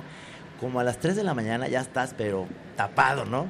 Y la sigues contando, pero ya super acá, dices cosas así. Entonces, la, hacen, hacen en ficción de lo que estás platicando. Hacen a, Cristóbal Colón, ya lo, lo filman con actores y lo ponen en locación y demás, y tú lo vas narrando. Incluso la voz de, Cristóbal Colón es mi voz. Y de repente estás como en la nada y, y es, en ese día me acuerdo que estaba yo ya más, más borrachón y vi que traía unos calcetines que me regaló Maggie así medios, medios moraditos y dije, están bien maricas estos calcetines. Y entonces Cristóbal Colón le hace así, ¿no? Se levanta y dice, están bien maricas mis calcetines, ¿no? Este, está, está divertida la, la Drunk History, funciona muy bien. Es un, es un concepto, digamos, de un programa gringo, pero lo trajeron acá y, y ha estado muy bien, la verdad. Me gusta mucho el, el- el concepto. Te caes muy bien con ¿Qué? todos tus calcetines. ¿Qué te trae Trino a la FIL? ¿Qué presentas este año? Mira, eh, tengo el libro para colorear que se llama Trino para colorear. Es un libro, digamos que es la moda ahorita. Me dijeron los editores, ¿por qué no te haces algo así como ya estás, están funcionando mucho de colorear mandalas y demás?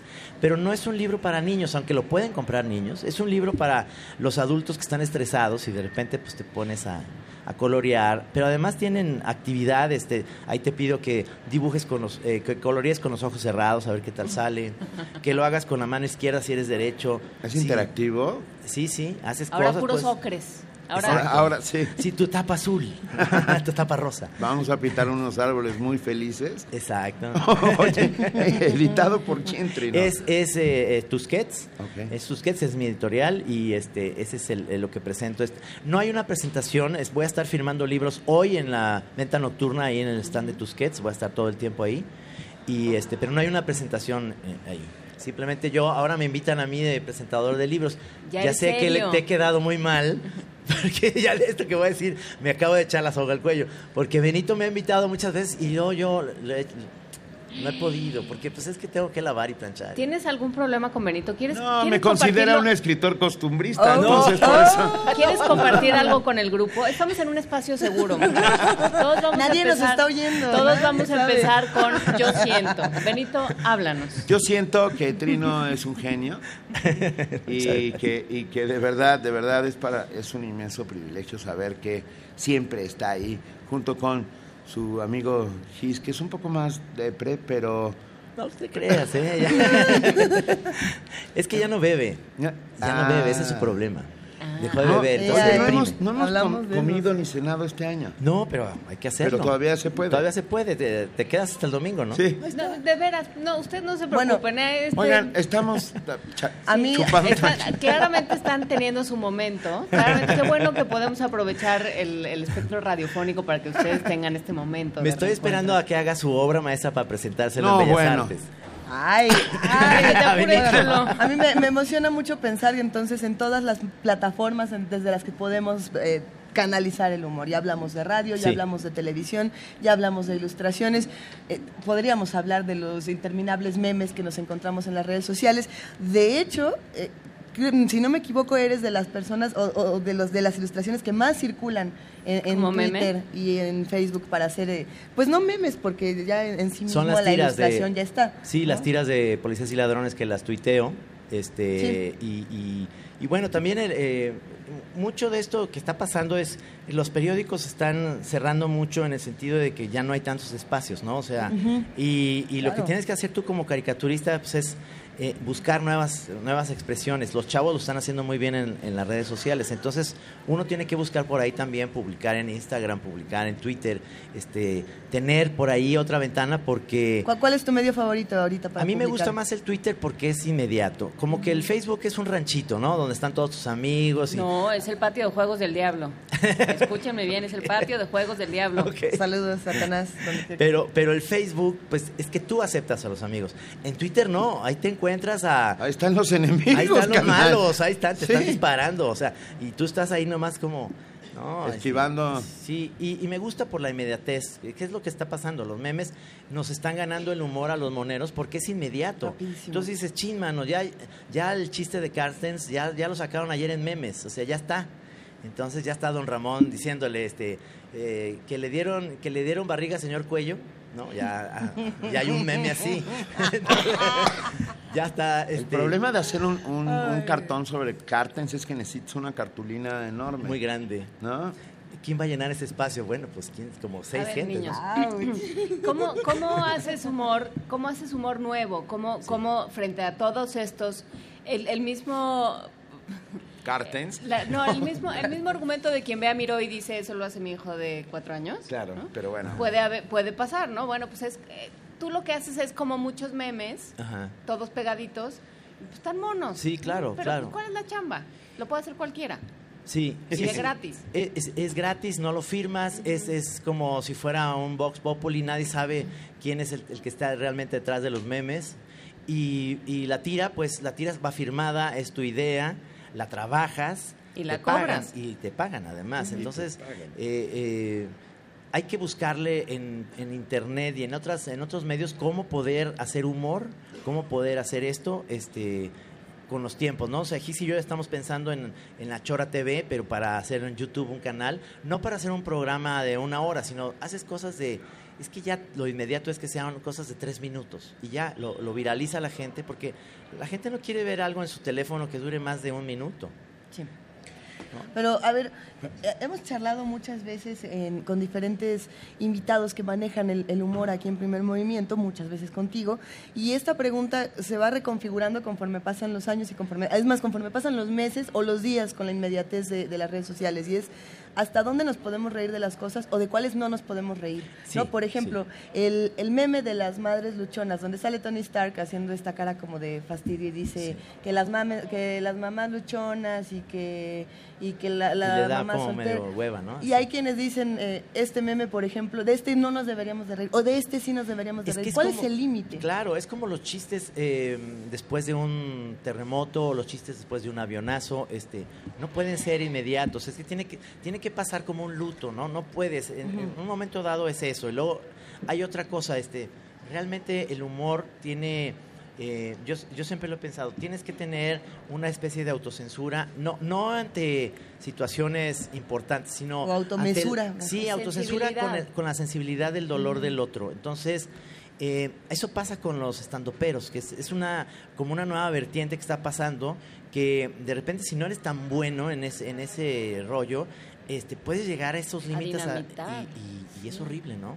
Bueno, que, que hablando con algunos estandoperos decían, si no te puedes reír primero de ti mismo, No, no te puedes reír de nada de lo que siga a Por continuación supuesto. va a ser chistoso. Tiene que ser así. Sí, pero si no está hecho con inteligencia y sensibilidad, ¿no? Puede ser como nada más como una, una masacre espantosa. Sí, por supuesto, y el humor tiene esa, esa parte que si te estás burlando de una tragedia y es muy pronto, pues queda mal, quedas Duele. como el, el, el borracho en la fiesta que cuenta el chiste pelado y estás en una fiesta con puros mochos panistas, ¿no? Nuestros amigos, nuestros con esto amigos, nos vamos, muchachos. nuestros amigos que hacen comunidad aquí en Primer Movimiento te abrazan, te celebran, te felicitan. Muchas gracias. Nosotros te queremos. Hasta los panistas, ¿eh? Hasta los panistas, mira. Que, que ya es una cosa, ya es un logro. ¿Dó- ¿Dónde están los panistas? Ay, los panistas se ríen, tienen alma alguno. Nah. A ver, esa es una discusión que tiene que ver con las cuántos ángeles caben en la cabeza de un alfiler. Querido Trino, nos...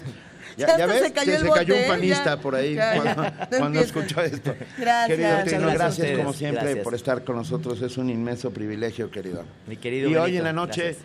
está en la venta nocturna aquí en Tusquets. Sí. ¿Vas a colorear alguno? No. Yo creo que sí, me voy a traer mis, mis colores Tus- tus Blancanieves. prisma- Sí. Blancanieves, Y tu, venga. y tu sacapuntas. Y mis sacapuntas para estar ahí coloreando. Dentro Va. de la rayita. Muy Va. bien. Querido- Muchas gracias. querido ¿eh? Trino, Abrazo gracias, a todos. gracias. Primer movimiento en la Feria Internacional del Libro de Guadalajara 2016.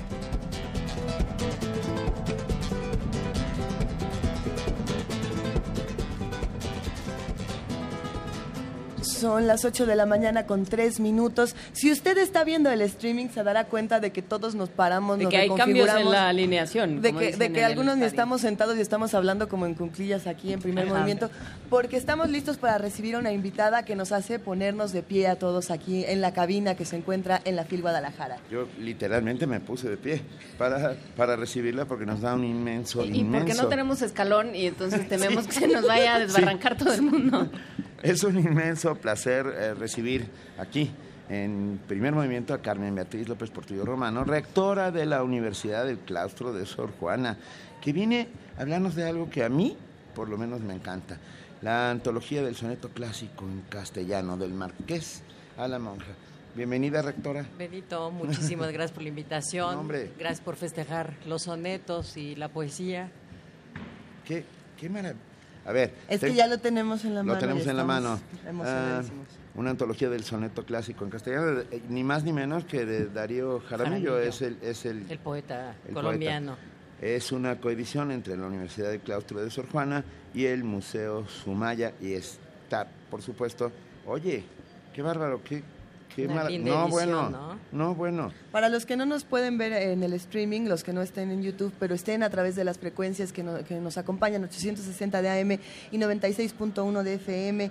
Eh, Carmen, por favor, cuéntanos, ¿qué es lo que tenemos entre manos y por qué estamos, por, por qué estamos todos tan asombrados y los que nos escuchan eh, morirán de ganas de saberlo? Fíjate que hace un par de años Darío Jaramillo nos contó que había hecho una selección a petición de una universidad colombiana, la selección de eh, los sonetos clásicos en castellano, que había sido un reto tremendo porque lo que él quería eh, hacer es que esos sonetos fueran suficientemente accesibles para los jóvenes para despertar en ellos el amor por la palabra, ¿no? Y el amor de nuevo por la poesía, por una poesía eh, de hace 300 años. Imagínate, el, el Marqués de Santillana es de 1380 y pico que nace y muere a mediados del siglo XV. Hasta Sor Juana Inés de la Cruz, que estamos hablando del siglo XVII, es decir, tres siglos de, de- de sonetos. ¿Cómo hacerlo accesible para, para la gente? ¿Cómo hacerlo accesible para los chavos? Sacando, por ejemplo, todas las referencias mitológicas o históricas, en fin, todo aquello que fuera referente a aquella época. Y terminó eligiendo eso que nos puede más como seres humanos, el amor, los celos, la soledad, la muerte, ¿no? Porque finalmente de lo que se trata es eso, despertar de nuevo el gusto por el soneto, por el soneto clásico. Y entonces me dijo, te lo regalo. Y te, te lo regalo, te regalo la selección. Tú imagínate, como la vocación de Darío era eso, yo dije, bueno, hagamos una edición que nos permita a nosotros, claustro, regalar para los chicos, para los chavos, estos libritos. Entonces hagamos 5.000 libros. Pero el claustro, pues ya saben, es una asociación civil y no tiene demasiados recursos, etcétera. Entonces, pues busqué amigos, hablé con Alfonso Miranda del Museo Sumaya y le dije, ¿por qué no hacemos algo de manera que el Museo Sumaya pueda apoyarnos en esto y que podamos regalar los 5.000 ejemplares?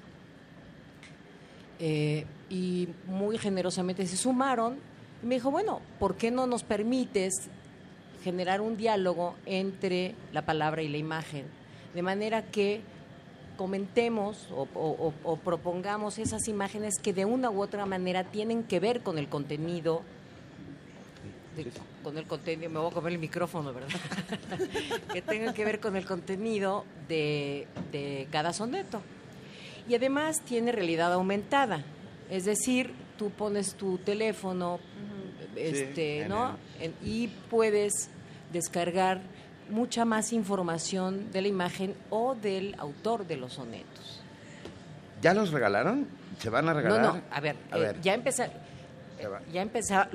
¿Este es pa' mí? Este es para ti, por supuesto. Pero, to- to- no eres chavo, era- pero bueno. Así era donde me dirigía. la- la- pero bueno, ¿dónde? ¿Cómo los, A cómo ver, los vas a hoy distribuir? los vamos a, a- a presentar en la noche, a las 8 de la noche, en el Salón Arriola, me parece, Ajá. a las 8 de la noche. Todos aquellos chavos que de una u otra forma, por, porque es evidente o porque no es tan evidente, pero traen algo que acredite que tienen menos de 20 años, por ahí, les vamos a regalar un ejemplar. Venga. Y luego estamos yendo a otras ferias y estamos yendo a escuelas y estamos yendo de manera de distribuir estos eh, libritos, ¿no? Que son, como, como puedes ver, un, un- un lindísimo libro. Está precioso. Está muy lindo, no solo por, por los sonetos, sino por, por toda la, la- el tratamiento gráfico, ¿verdad? Es no una- sabes lo que fue la curaduría para encontrar qué imagen dialogaba mejor con el soneto, porque bueno, Claro. la obra que tiene el Museo Sumaya es vastísima. Eh, y entonces elegir qué imagen coincidía con el núcleo del soneto, pues no era fácil, ¿no? Entonces, bueno, hubo discusiones bastante, bastante entretenidas. Hay, hay que decir que en esta mesa y estos tres que están aquí, que te miran en este momento, somos muy, muy fanáticos de los sonetos y que constantemente estamos recuperando sonetos y diciendo. Oye, les traigo al rato algunos para que regalen, este, que, Ah, que lo distribuyan bueno. Entre sus eh, Múltiples, su audiencia y audiencia, sus por supuesto. Amigos varios. jóvenes. y- Pero, pero sí es un, sí, sí es una construcción. Cuando hablamos de soneto clásico, supongo que hablamos de soneto a la italiana, ¿no? 14 versos, los, Sí. los de Quevedo, ¿no? Cuatro, 14 tres, tres, versos dicen que es soneto. Y con eh, esta rima, ABBA. eh, Siempre caemos en el mismo problema. CD, CD, CD. A, B, B, A, C, ABBA, D. CD, CD, CD, CD. Exacto. Y los, las, los, este, los ritmos y las, Bienvenida al los paraíso de los ñoños, Carmen. Somos los más ñoños. Entonces, bueno, es ese soneto que además al oído español, al oído eh, acostumbrado al- a, la, la lengua española, suena... Es muy familiar. Suena muy familiar. muy Y, su- musical. y suena esplendoroso y suena y suena con eh, redobles de, de, No, bueno. uno, Benito, no, dale. Por supuesto. Uno. Al, al azar.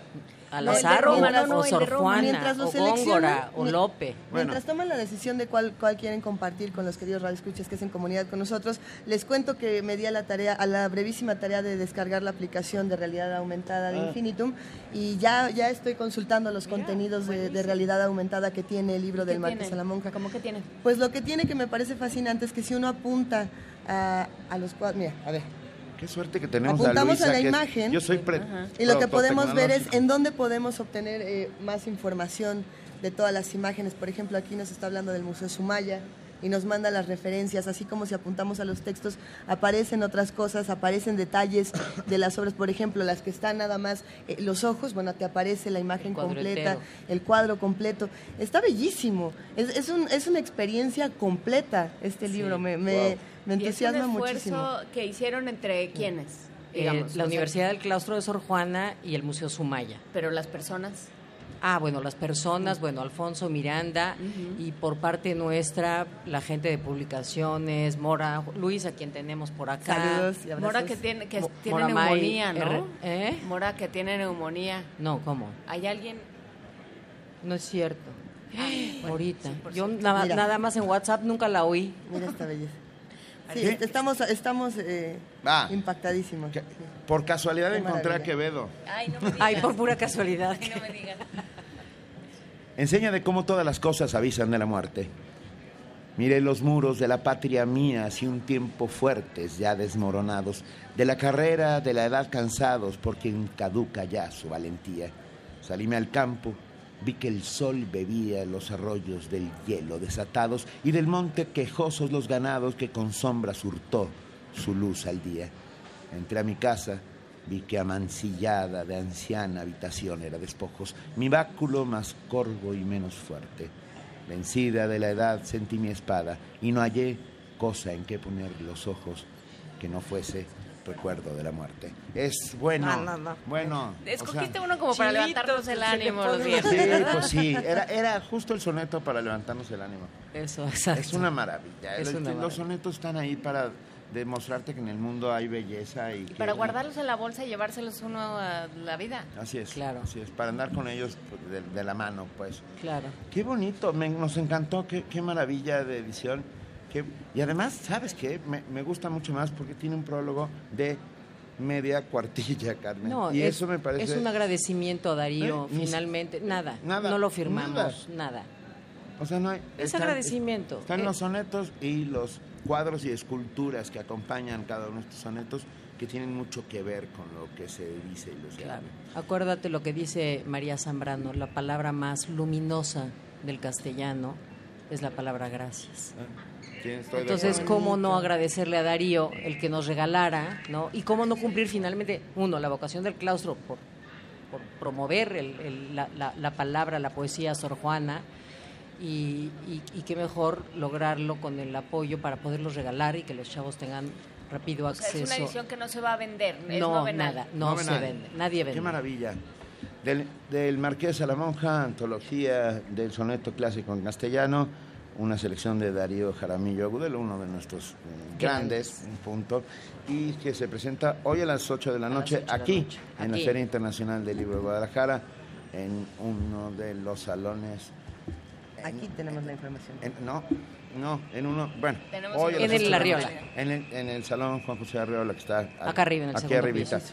Millones de gracias, Carmen. Gracias a ti. Millones de gracias. Muchas gracias a Nuestra querida rectora del claustro de Sor Juana está gracias. en la Gracias. feria y trae regalos. Yo Trae un regalito, es la, la primera edición de una revista del claustro, Inundación Castálida. Qué bonito Eh, nombre. este, el tema que, que elegimos, bueno, pues Rolf- Rulfo Cien, evidentemente, con textos de Cristina Rivera Garza, de Jorge Fabricio Fernández, de Christopher Domínguez, de Mariano Belatín, de Paco Ignacio Taibo, de Ali Chumacero, etcétera.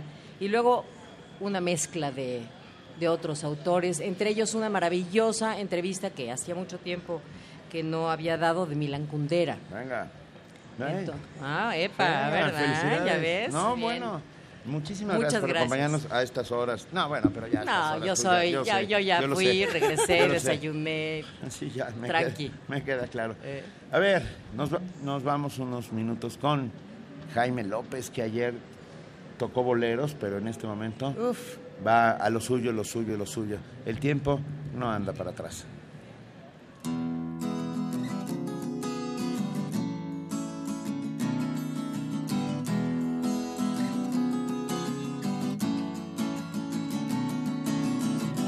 Cierra los ojos, cierra el portón. Mira que aquel amor ya pasó. Hay que aguantar, sufrir el adiós. Darle la cara hoy al dolor. Porque lo que fue ayer no será. Será que el tiempo no anda para atrás. Toma su mano, toma el clavel. Esto es ahora o nunca, mujer. Aunque mejor sería correr. Darle la espalda, no amar otra vez. Porque lo que fue ayer no será. Será que el tiempo no anda para atrás. Dicen que hay que volver a empezar. Pero primero finalizar. Ah, tal vez por eso se vuelve el error. Tal vez por eso se vuelve el horror. Abre los poros, ábrete tú. Siente ese baño del tragaluz. Ese cordial celeste glamour. Aunque la sangre rasgue el azul, porque lo que fue ayer no será. Será que el tiempo no anda para atrás.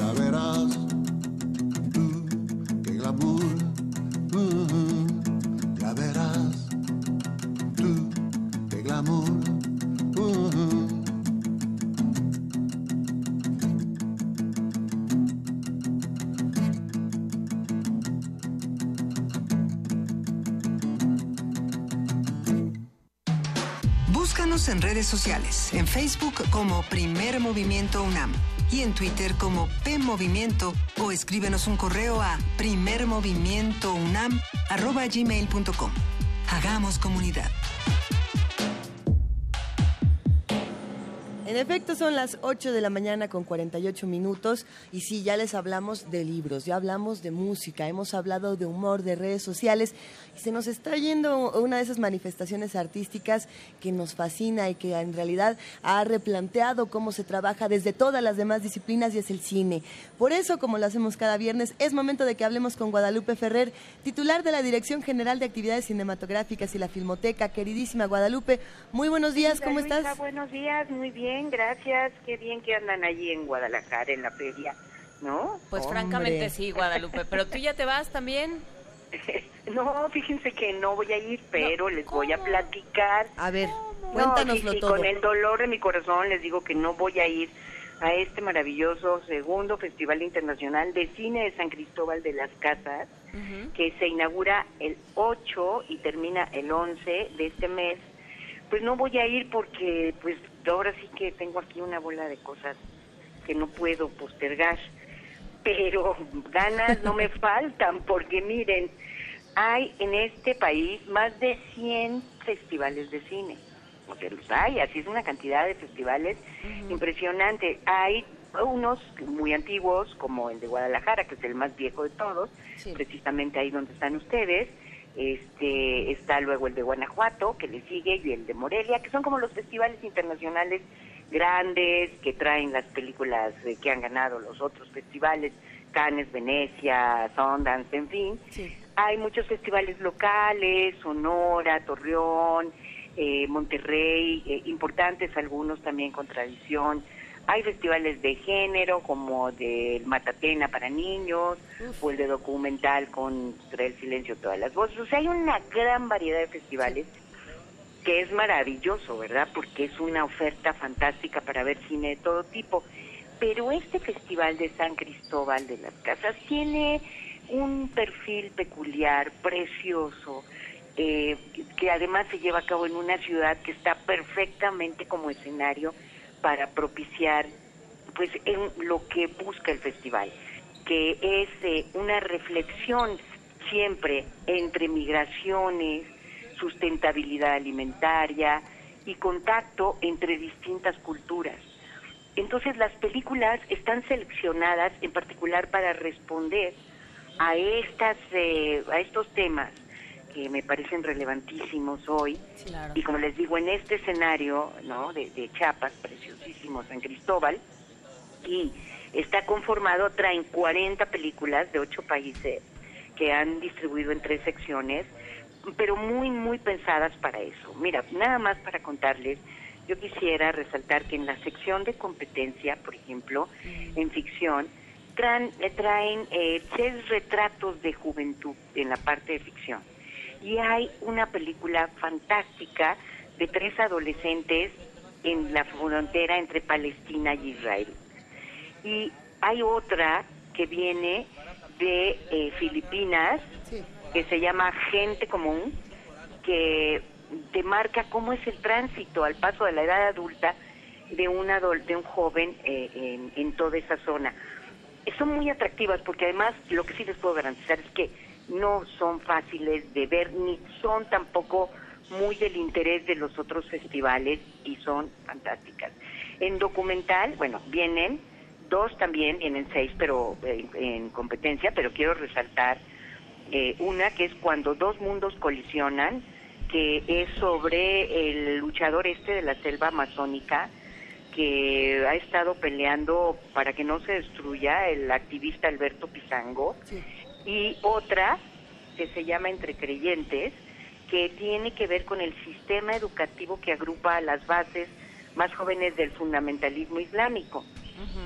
Una tercera, que sí quiero, que, que, que además ha causado mucho revuelo en Francia, es una que se llama Merci Patron, o sea, Gracias Patrón, que es la ópera prima de un periodista, que es eh, François Ruffin, que trabaja en el mundo, en Le Monde Diplomatique, que eh, es- es- está muy bien, la película está fantástica, pero además ha sido así como motivo, por ejemplo, de un escándalo que corrieran a un trabajador de la Renault porque le recomendó a sus compañeros por correo electrónico que vieran la película, ¿no? Entonces, la verdad que sí hay, o sea, son eh, eh, películas que traen un gran peso para reflexionar, para discutir.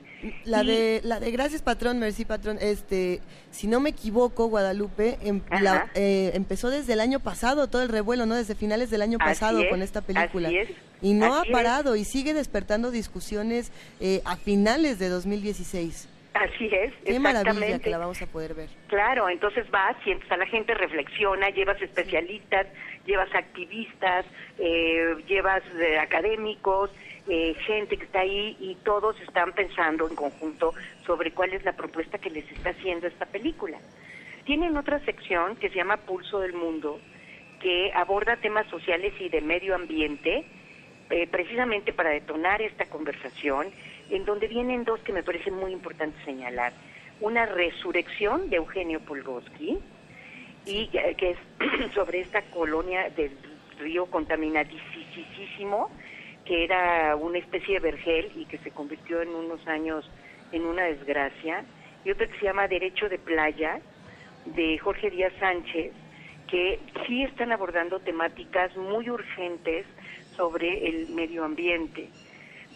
Además, pues sobre la migración y la complejidad de la integración y la identidad, ¿no? Vienen también películas muy atractivas. Una que se llama Fátima, que eh, fue, eh, le dieron el César a la mejor película de 2015, ¿no? Otra que se llama Divinas, que tiene la Cámara de Oro de Cannes, pero no fueron escogidas por esto, fueron escogidas porque realmente pueden detonar reflexiones sobre el estado actual de las sociedades, eh, sus retos, sus amenazas, sus debates.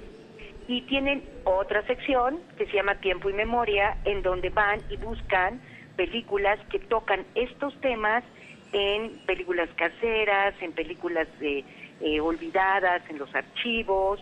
O sea, co- como ustedes saben, ese tema a mí me, me encanta, Así entonces es. esta parte está de maravilla, todo acompañado de mesas redondas, ¿no? De debates, de conversaciones. Yo creo que ese es el, el gran tema, ¿no? Guadalupe, hablábamos el, el martes pasado de este nuevo título que va a tener la colección Contacto, editada por la UNAM, Ajá. sobre salas de cine. Es un, en- un título sobre salas de cine que hizo Juan Arturo Brennan.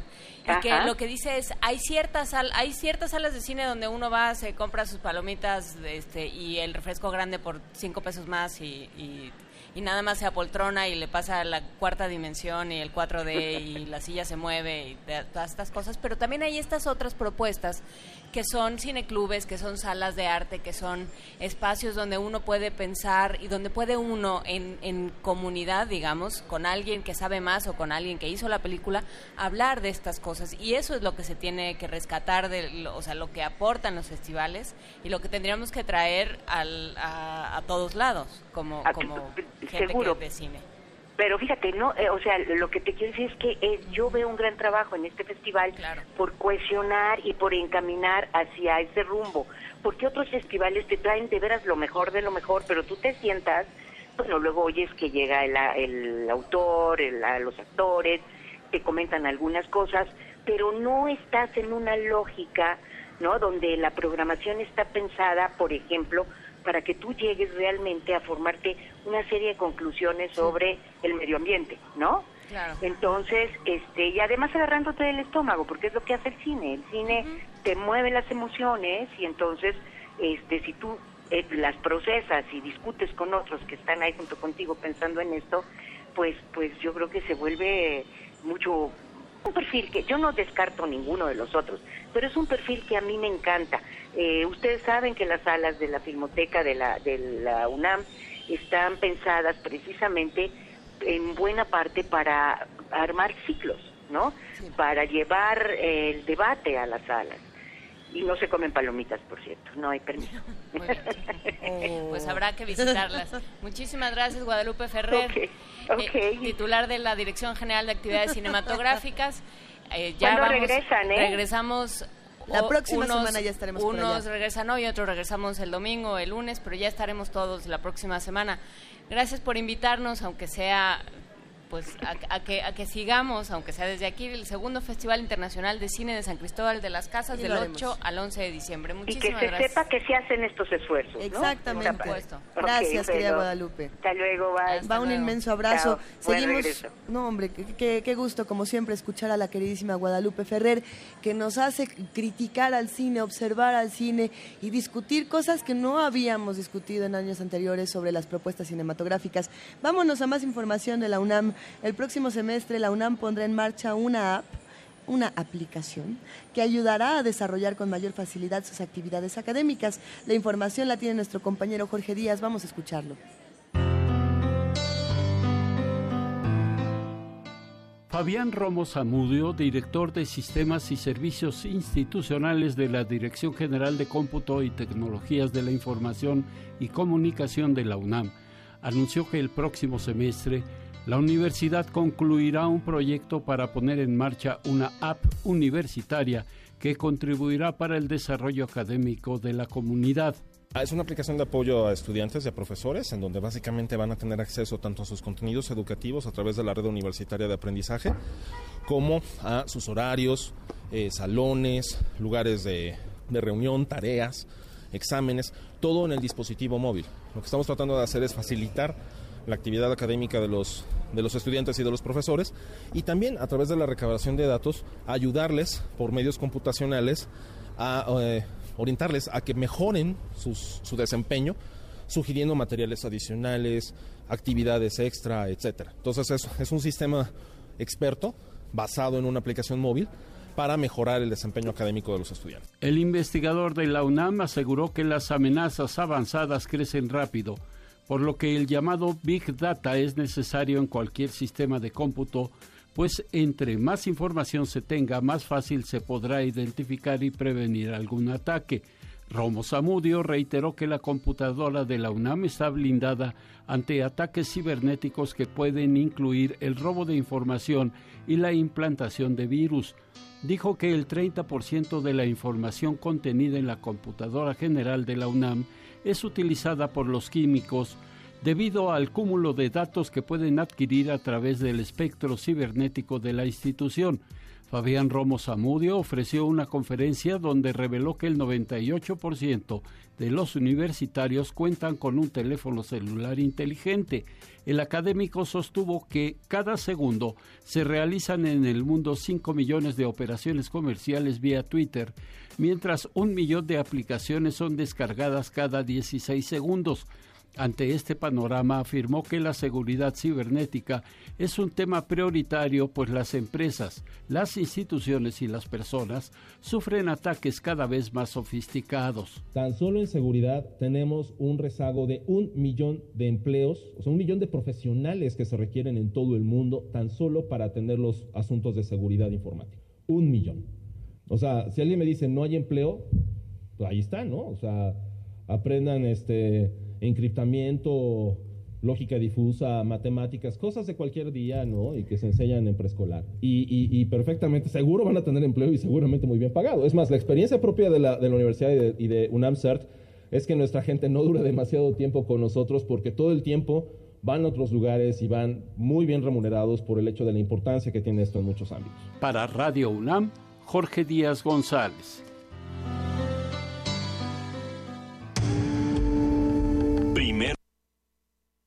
Movimiento. Clásicamente universitario.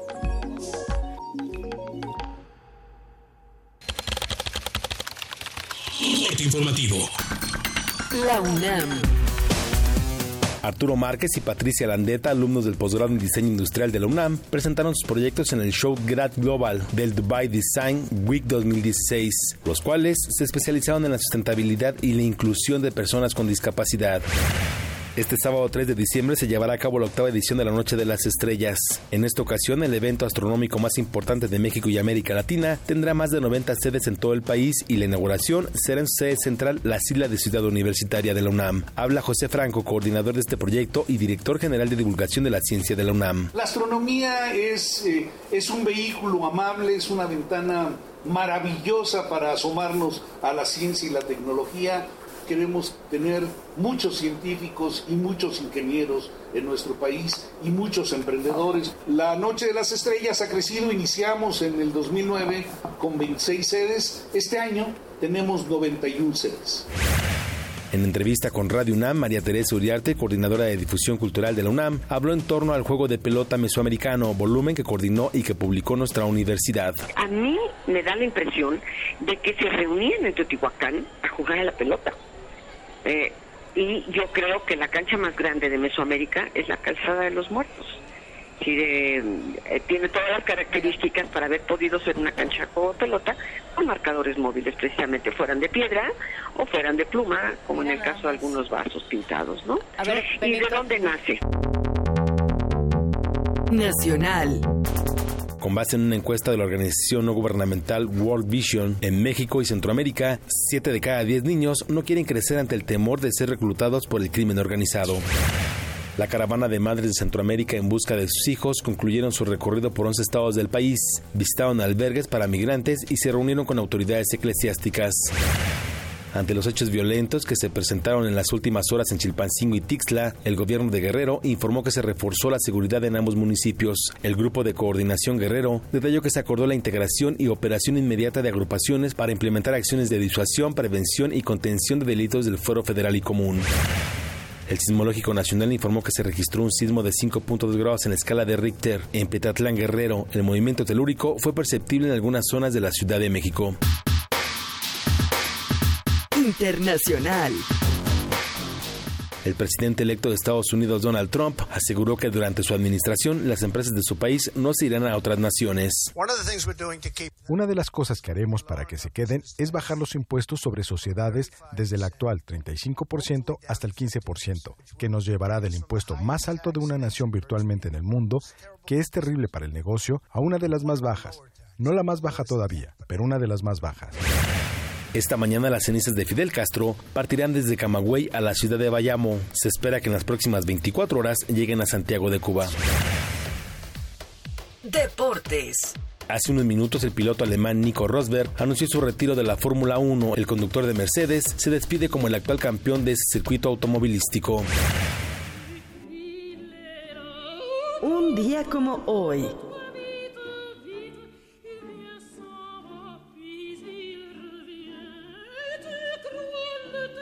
En 1923 nació la cantante de ópera estadounidense María Callas, considerada la intérprete de este género más importante del siglo XX. Murió en 1977 en París, Francia.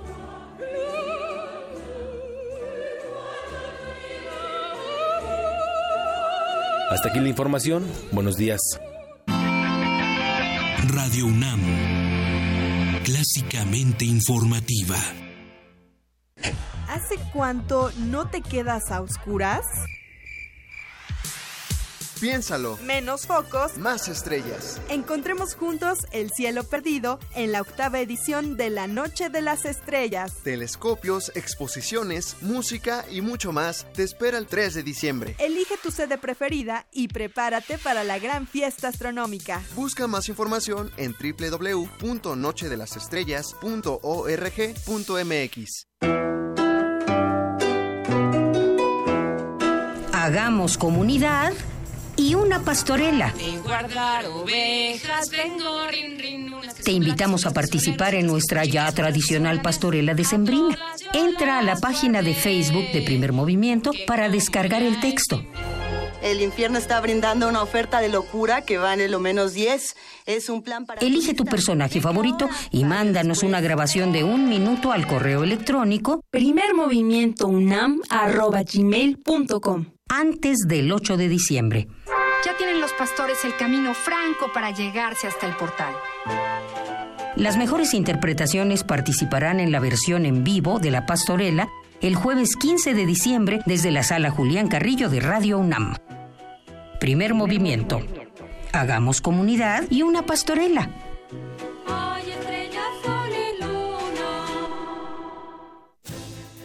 ¿Sabes que cada plantón de López Obrador significa pérdida de empleos? Y a él ni le preocupa. Soy Enrique Ochoa, presidente nacional del PRI, y reto a López Obrador a debatir sobre el empleo. Porque alguien que afecta tu trabajo, tu tiempo y tus ingresos no puede ser una esperanza. En el PRI nos comprometemos a crear empleos. López Obrador acaba con ellos. Andrés Manuel, entra a retopri.com y atrévete a debatir. Este es el reto PRI. Éntrale, es por México.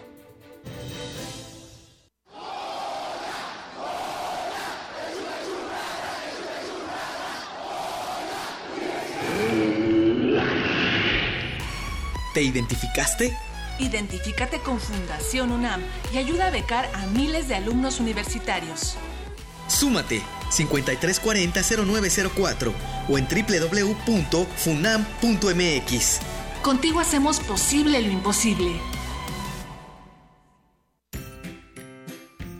Puedes contagiarte de influenza y contagiar a los demás en cualquier parte. Por eso, es importante vacunar a niños de 6 meses a 5 años, adultos mayores de 60 años, embarazadas, personal de salud y personas con enfermedades crónicas no controladas. La vacuna es segura y gratuita. Infórmate en www.gov.mx diagonal salud. Secretaría de Salud. Este programa es público, ajeno a cualquier partido político. Queda prohibido el uso para fines distintos a los establecidos en el programa. Silencio. Un laberinto. Un misterio sin resolver. Adéntrate en los callejones oscuros de David Lynch. Cineclub Radio Cinema trae para ti una selección que te mantendrá en vilo. Dunas, Blue Velvet, Corazón Salvaje, Lost Highway, Mulholland Drive e Inland Empire te esperan los miércoles de noviembre y diciembre a las 18 horas en la sala Julián Carrillo. Ven y descifra el imaginario de uno de los cineastas más representativos del siglo XX. Primer movimiento. Podcast y transmisión en directo en www.radiounam.unam.mx.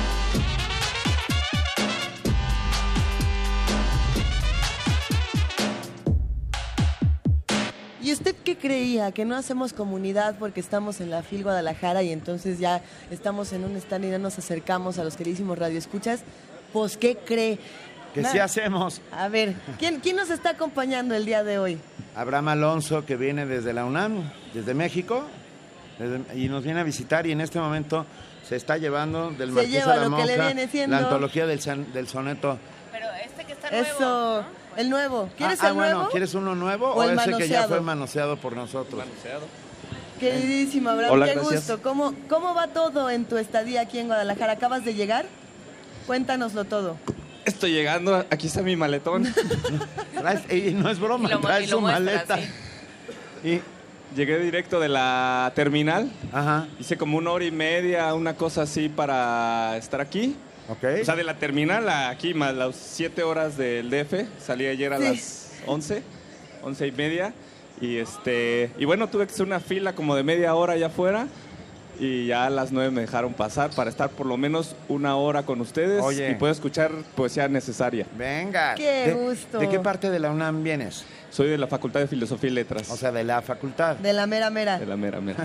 De la única y la Los de inigualable. química, los de ciencia, todos Así dicen, dicen la todos. facultad. Oye, bienvenido Abraham, es un Gracias. inmenso placer que te estés con nosotros. Y justo llegaste a tiempo porque... Porque llega el momento de regalos y regalos y muchos regalos para todos los que nos escuchan y hacen comunidad con nosotros. A ver, vámonos de uno en uno. En el muro de Facebook, si ponen su nombre completo y el hashtag Tempo, se pueden llevar cinco pases dobles para la obra, precisamente Tempo. Una función que se llevará el domingo 4 de diciembre a las 12 horas. Esto en el Teatro El, Gra- El Granero Javier Rojas del Centro Cultural del Bosque, que ustedes bien saben que está ubicado atrás del Auditorio Nacional. Los ganadores deberán recoger los boletos media hora antes de la función en la Mesa de Relaciones Públicas que estará al lado de la taquilla. Ya lo saben, en el muro de Facebook con su nombre más el hashtag Tempo. Y con eso se pueden llevar estos boletos, estos cinco pases dobles para la obra. Pero tenemos más pases y estos que siguen me emociona, eh, me emocionan muchísimo. A ver, también en el muro de Facebook, tampoco hay publicación, tienen que mandar el hashtag Santa Rita, Santa Rita, más su nombre real. O sea, no se vale poner el, Diogen- Diogenito, ¿escuchaste? Querido Diógenes, ponga- pónganos el nombre real. Cuatro cortesías dobles para ver el Evangelio según Santa Rita, la patrona cabaretera de las causas difíciles. Ustedes saben quién es ella, es Ana Francis Moore, una de, de las reinas chulas, de las más cotorras, eh, cultas, brillantes mujeres que podría uno encontrar en el humor en nuestro país. Y este show se presenta en el Teatro de la Ciudad de Esperanza Iris el día de hoy. Esto es hoy, 2 de diciembre a las 8 y media de la noche. Los que se ganen estos pases tienen que presentarse en taquilla más o menos media hora antes de comenzar la función e identificarse. No se pueden perder el Evangelio según Santa Rita. ¿Qué, qué responsabilidad para una, una comediante o una cabaretera llenar un espacio como, como el Teatro de la Ciudad? A mí No, me, bueno. me entusiasma muchísimo. Pero todavía tenemos más pases, querido Benito. Tenemos aquí pases para la OFUNAM.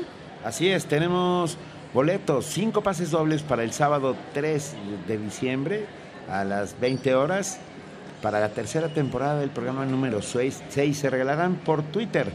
Eh, deben enviar nombre real. eh, lo del nombre real es cosa de Vania, ¿verdad? Hablen con Vania, que está en México y nos trae marcando el paso ¿qué desde tal, que, allá. ¿qué tal que si mi nombre real eh, no, no- no corresponde al nombre que está en mi acta de nacimiento? ¿En tu acta de nacimiento eres como los gatos? O sea, ¿qué tal que yo tengo un nombre real que va más allá de...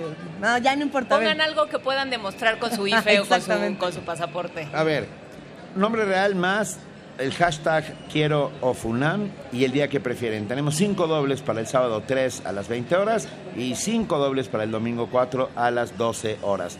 Escuchen, eh, nos mandó una muy bonita nota Vania anoche desde la Ciudad de México que dice, si no cumplen con los requisitos no ganan.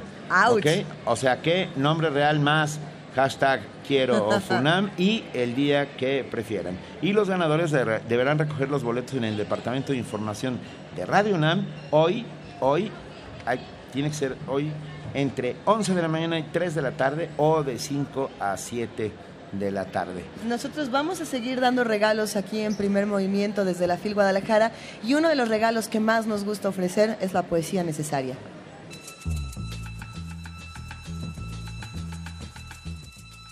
Es hora de poesía necesaria. Nos echamos un volado y hoy la poesía necesaria la ganó Ramón Chirau. Que se metió. O sea, él mismo, él lee su poesía necesaria. Tenemos, eh, ayer, ayer se presentó, nos lo van a platicar ahora con más detalle, pero ayer se presentó eh, un libro de Ramón Chirau y se leyeron, eh, José María de Tavira leyó un par de, el, el actor José María de Tavira leyó un par de poemas de, de Ramón Chirau y vamos a escuchar dos poemas del mar. Dos poemas del mar. Frío. Junto al palo de la barca, la estrella seca. En el muelle, la red. Frío. El palo sigue a la estrella y, en morado olvido, el mar vuelve a dormitar.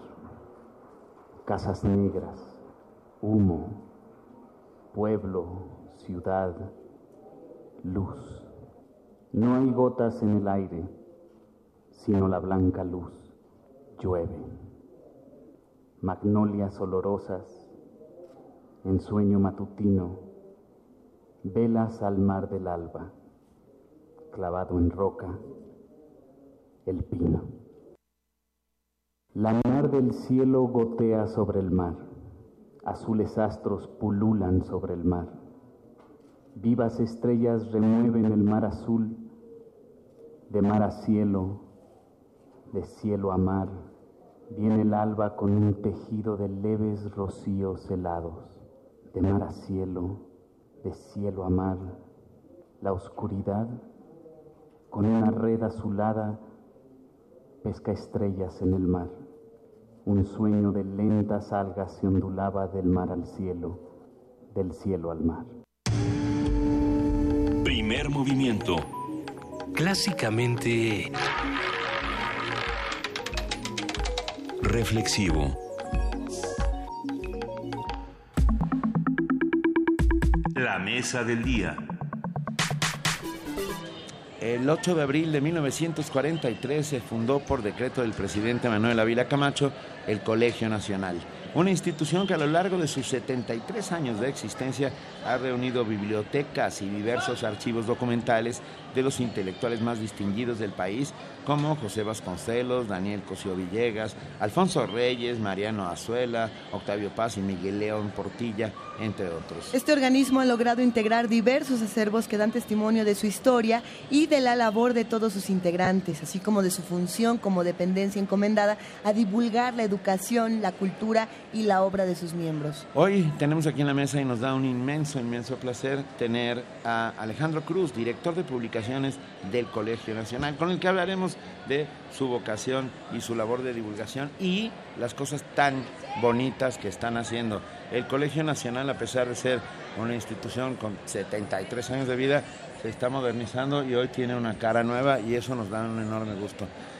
Queridísimo Alejandro, bienvenido. Gracias Benito, Luisa, Juana, ¿cómo están? Muy bien. Con muchísimo Muy- muy gusto bien. de saludarte y de entrarle a una conversación como esta. Eh, muchos ya lo tenemos más que claro, pero hay que entrarle a qué, qué ha sido y qué es ahora el Colegio Nacional. Claro, como lo dijo muy bien Benito y lo que dijeron en su introducción, el colegio eh, fue fundado justo para eso, para reconocer o distinguir a la gente más destacada en ciencias, artes y humanidades, con la función, digamos, de divulgar su saber a través de qué? De conferencias.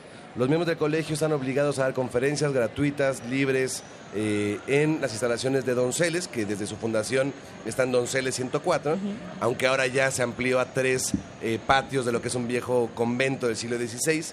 Eh, y bueno, y en el aula mayor de este lugar se dan este tipo de conferencias, con un encanto particular y es que tenemos de la gente más reconocida en áreas muy diversas y hay un encuentro como interdisciplinario a través de temas muy diversos. Entonces de repente lo ocurrió este año, por ejemplo, con un encuentro que se llamó Libertad por el Saber, primer encuentro, cuyo tema fue la muerte. Teníamos a arqueólogos, químicos, eh, historiadores, físicos, hablando de la muerte, Luis Fernando Lara en la lingüística. Entonces, de repente es este como gran mosaico del saber que aporta desde sus conocimientos propios y de avanzada de cada uno de ellos, pero también de repente cómo coinciden y conviven en ese tipo de, de mesas, ¿no? Si ustedes, perdón, están escuchando un rumor, no es el mar. Eh, las puertas de la FIL abrieron hace 20 minutos y se está llenando de, de chicos De muy seres. jóvenes. Ah, y bueno, así, así es la feria. De repente revive y se convierte en este, en este ente vivo hecho- que no se sabe cómo reaccionará nunca. Sí es un mar, pero un mar de jóvenes. De repente mar- uno se siente como que te lleva la corriente y ya no puedes detenerte. Si te ahí. pones en medio y ellos te arrastran Te hacia donde van. Pero entonces, en este mosaico del saber, en, en este encuentro interdisciplinario, ¿dónde quedan todos estos jóvenes que están recorriendo eh, estos espacios? ¿Cómo se acercan al conocimiento de una manera eh, más lúdica, sí académica, pero quitándole esta solemnidad ¿no? que Claro. puede tener? Creo que ese gran reto del colegio el día de hoy, digamos, es lo que está intentando eh, revertir o cambiar. ¿En qué sentido lo digo?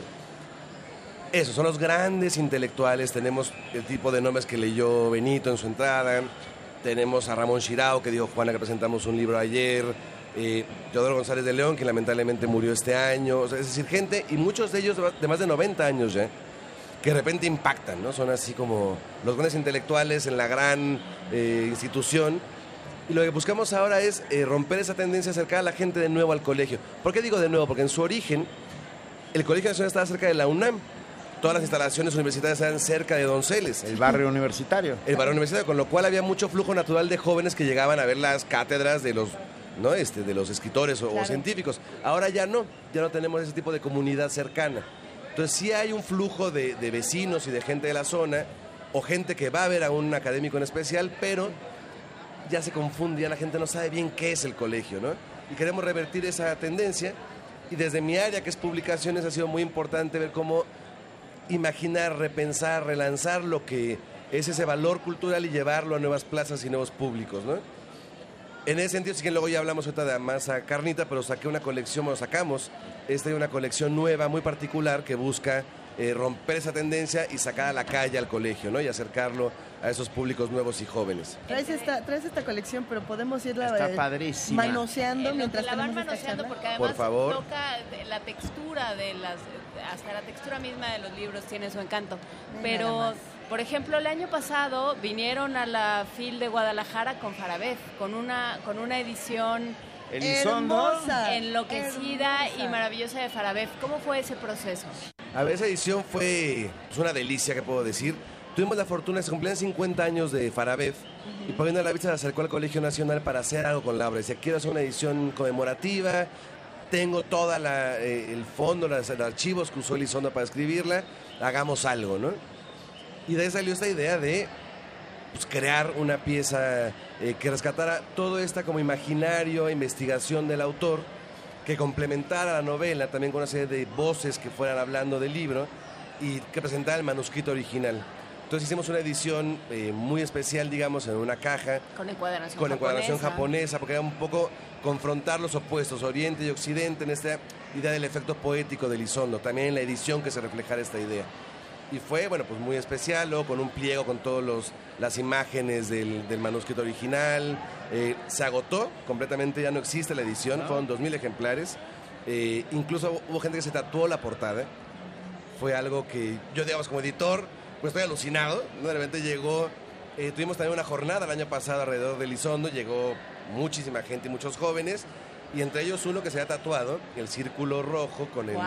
6 chino y decía es por su portada, ¿no? Entonces fue como muy impresionante el efecto, digamos, que tuvo esta edición. Y justo en este público joven que también captó que Lizondo siempre es muy de jóvenes, ¿no? Y bueno, y tenemos una nueva colección llamada Opúsculos ah, del Colegio Nacional, que son, como su nombre lo indica, Obras breves. o- obras muy breves, ah, editadas de una manera muy bella, es- están bien bonitos. Ya no los y- queremos soltar. y a, y a un precio espectacular, Alejandro. Y yo creo que eso es importantísimo. Cuéntanos. Les cuento, miren, eh, tal cual, la colección se llama Opúsculos. Se llama así porque, porque había un uso en la institución, en el colegio, de decir, saquemos un opúsculo, ya unos libritos blancos que eran gratuitos principalmente, eh, que contenían o recogían algún discurso de uno de los miembros, es decir, textos breves que serían este formato y eran principalmente de obsequio, pero no eran ni una colección, ni se llamaban opúsculos en sus foros, solo era una forma de nombrarlos.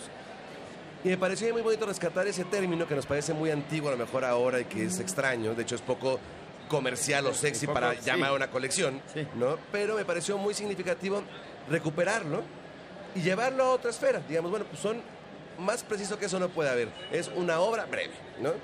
Ahora, ¿con qué intención ahora ya sí editorial? ¿Cómo darle un sentido editorial, una, ¿no? Eh, un, un cauce ya más definido? Entonces aquí surgió la idea de hacer libros que no pasaran, o sea, cuyo precio único van a ser 30 pesos, con lo cual me obligó a concebir, digamos, el tipo de papel, de tintas, eh, de acabados que no no, perder pasaran. la calidad por reducir los precios, ¿no? Que eso es algo Y para mí era muy importante, son libros económicos pero no baratos en su hechura, es decir, si es un libro digno, que se lo lleve por 30 pesos, va a tener un libro que, como decía Juana, eh, incluso estéticamente, te- táctilmente, es un libro agradable de leer, de ver y también cuidado editorialmente hasta la última línea, ¿no? A ver, ¿y, y eso cómo se hace? Pensando que no todo el mundo venturosamente es editor, ¿eso cómo se hace? ¿Cómo eliges la tipografía? ¿Cómo fue el proceso?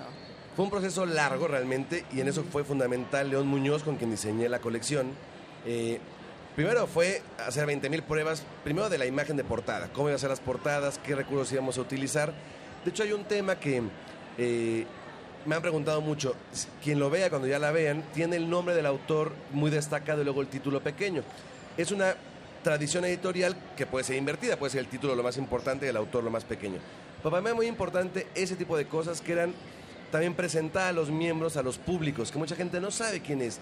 ¿Quién es Eusebio Juaristi? Pues un químico de los mejores, pues no es un rockstar, ¿no? Pero es, hay que conocer su nombre. Bueno, es un rockstar Es un en rockstar su- entre los químicos, ¿eh? Completamente entre los químicos, pero en el gran público, que la idea es esto, pues que la gente conozca a este hombre que lleva años dedicado a la química, por decir uno de ellos, ¿no? Entonces, un poco también eh, colocar eh, a los miembros del colegio, al colegio mismo, y que se fue identificando. Y ahí, digamos, definir una paleta de colores, son cuatro colores en la colección. Eh, las rosas son letras y artes, que salimos con dos libros, uno de Mario Lavista, que se llama 13 comentarios en torno a la música, que es un juguete, digamos, muy rico. Eh, él emite 13 comentarios que salen de una conversación con Alicia Sandoval y que van recuperando, y luego lo confronta a otras citas literarias de otros autores o músicos que tengan algún eco con lo que él expresó.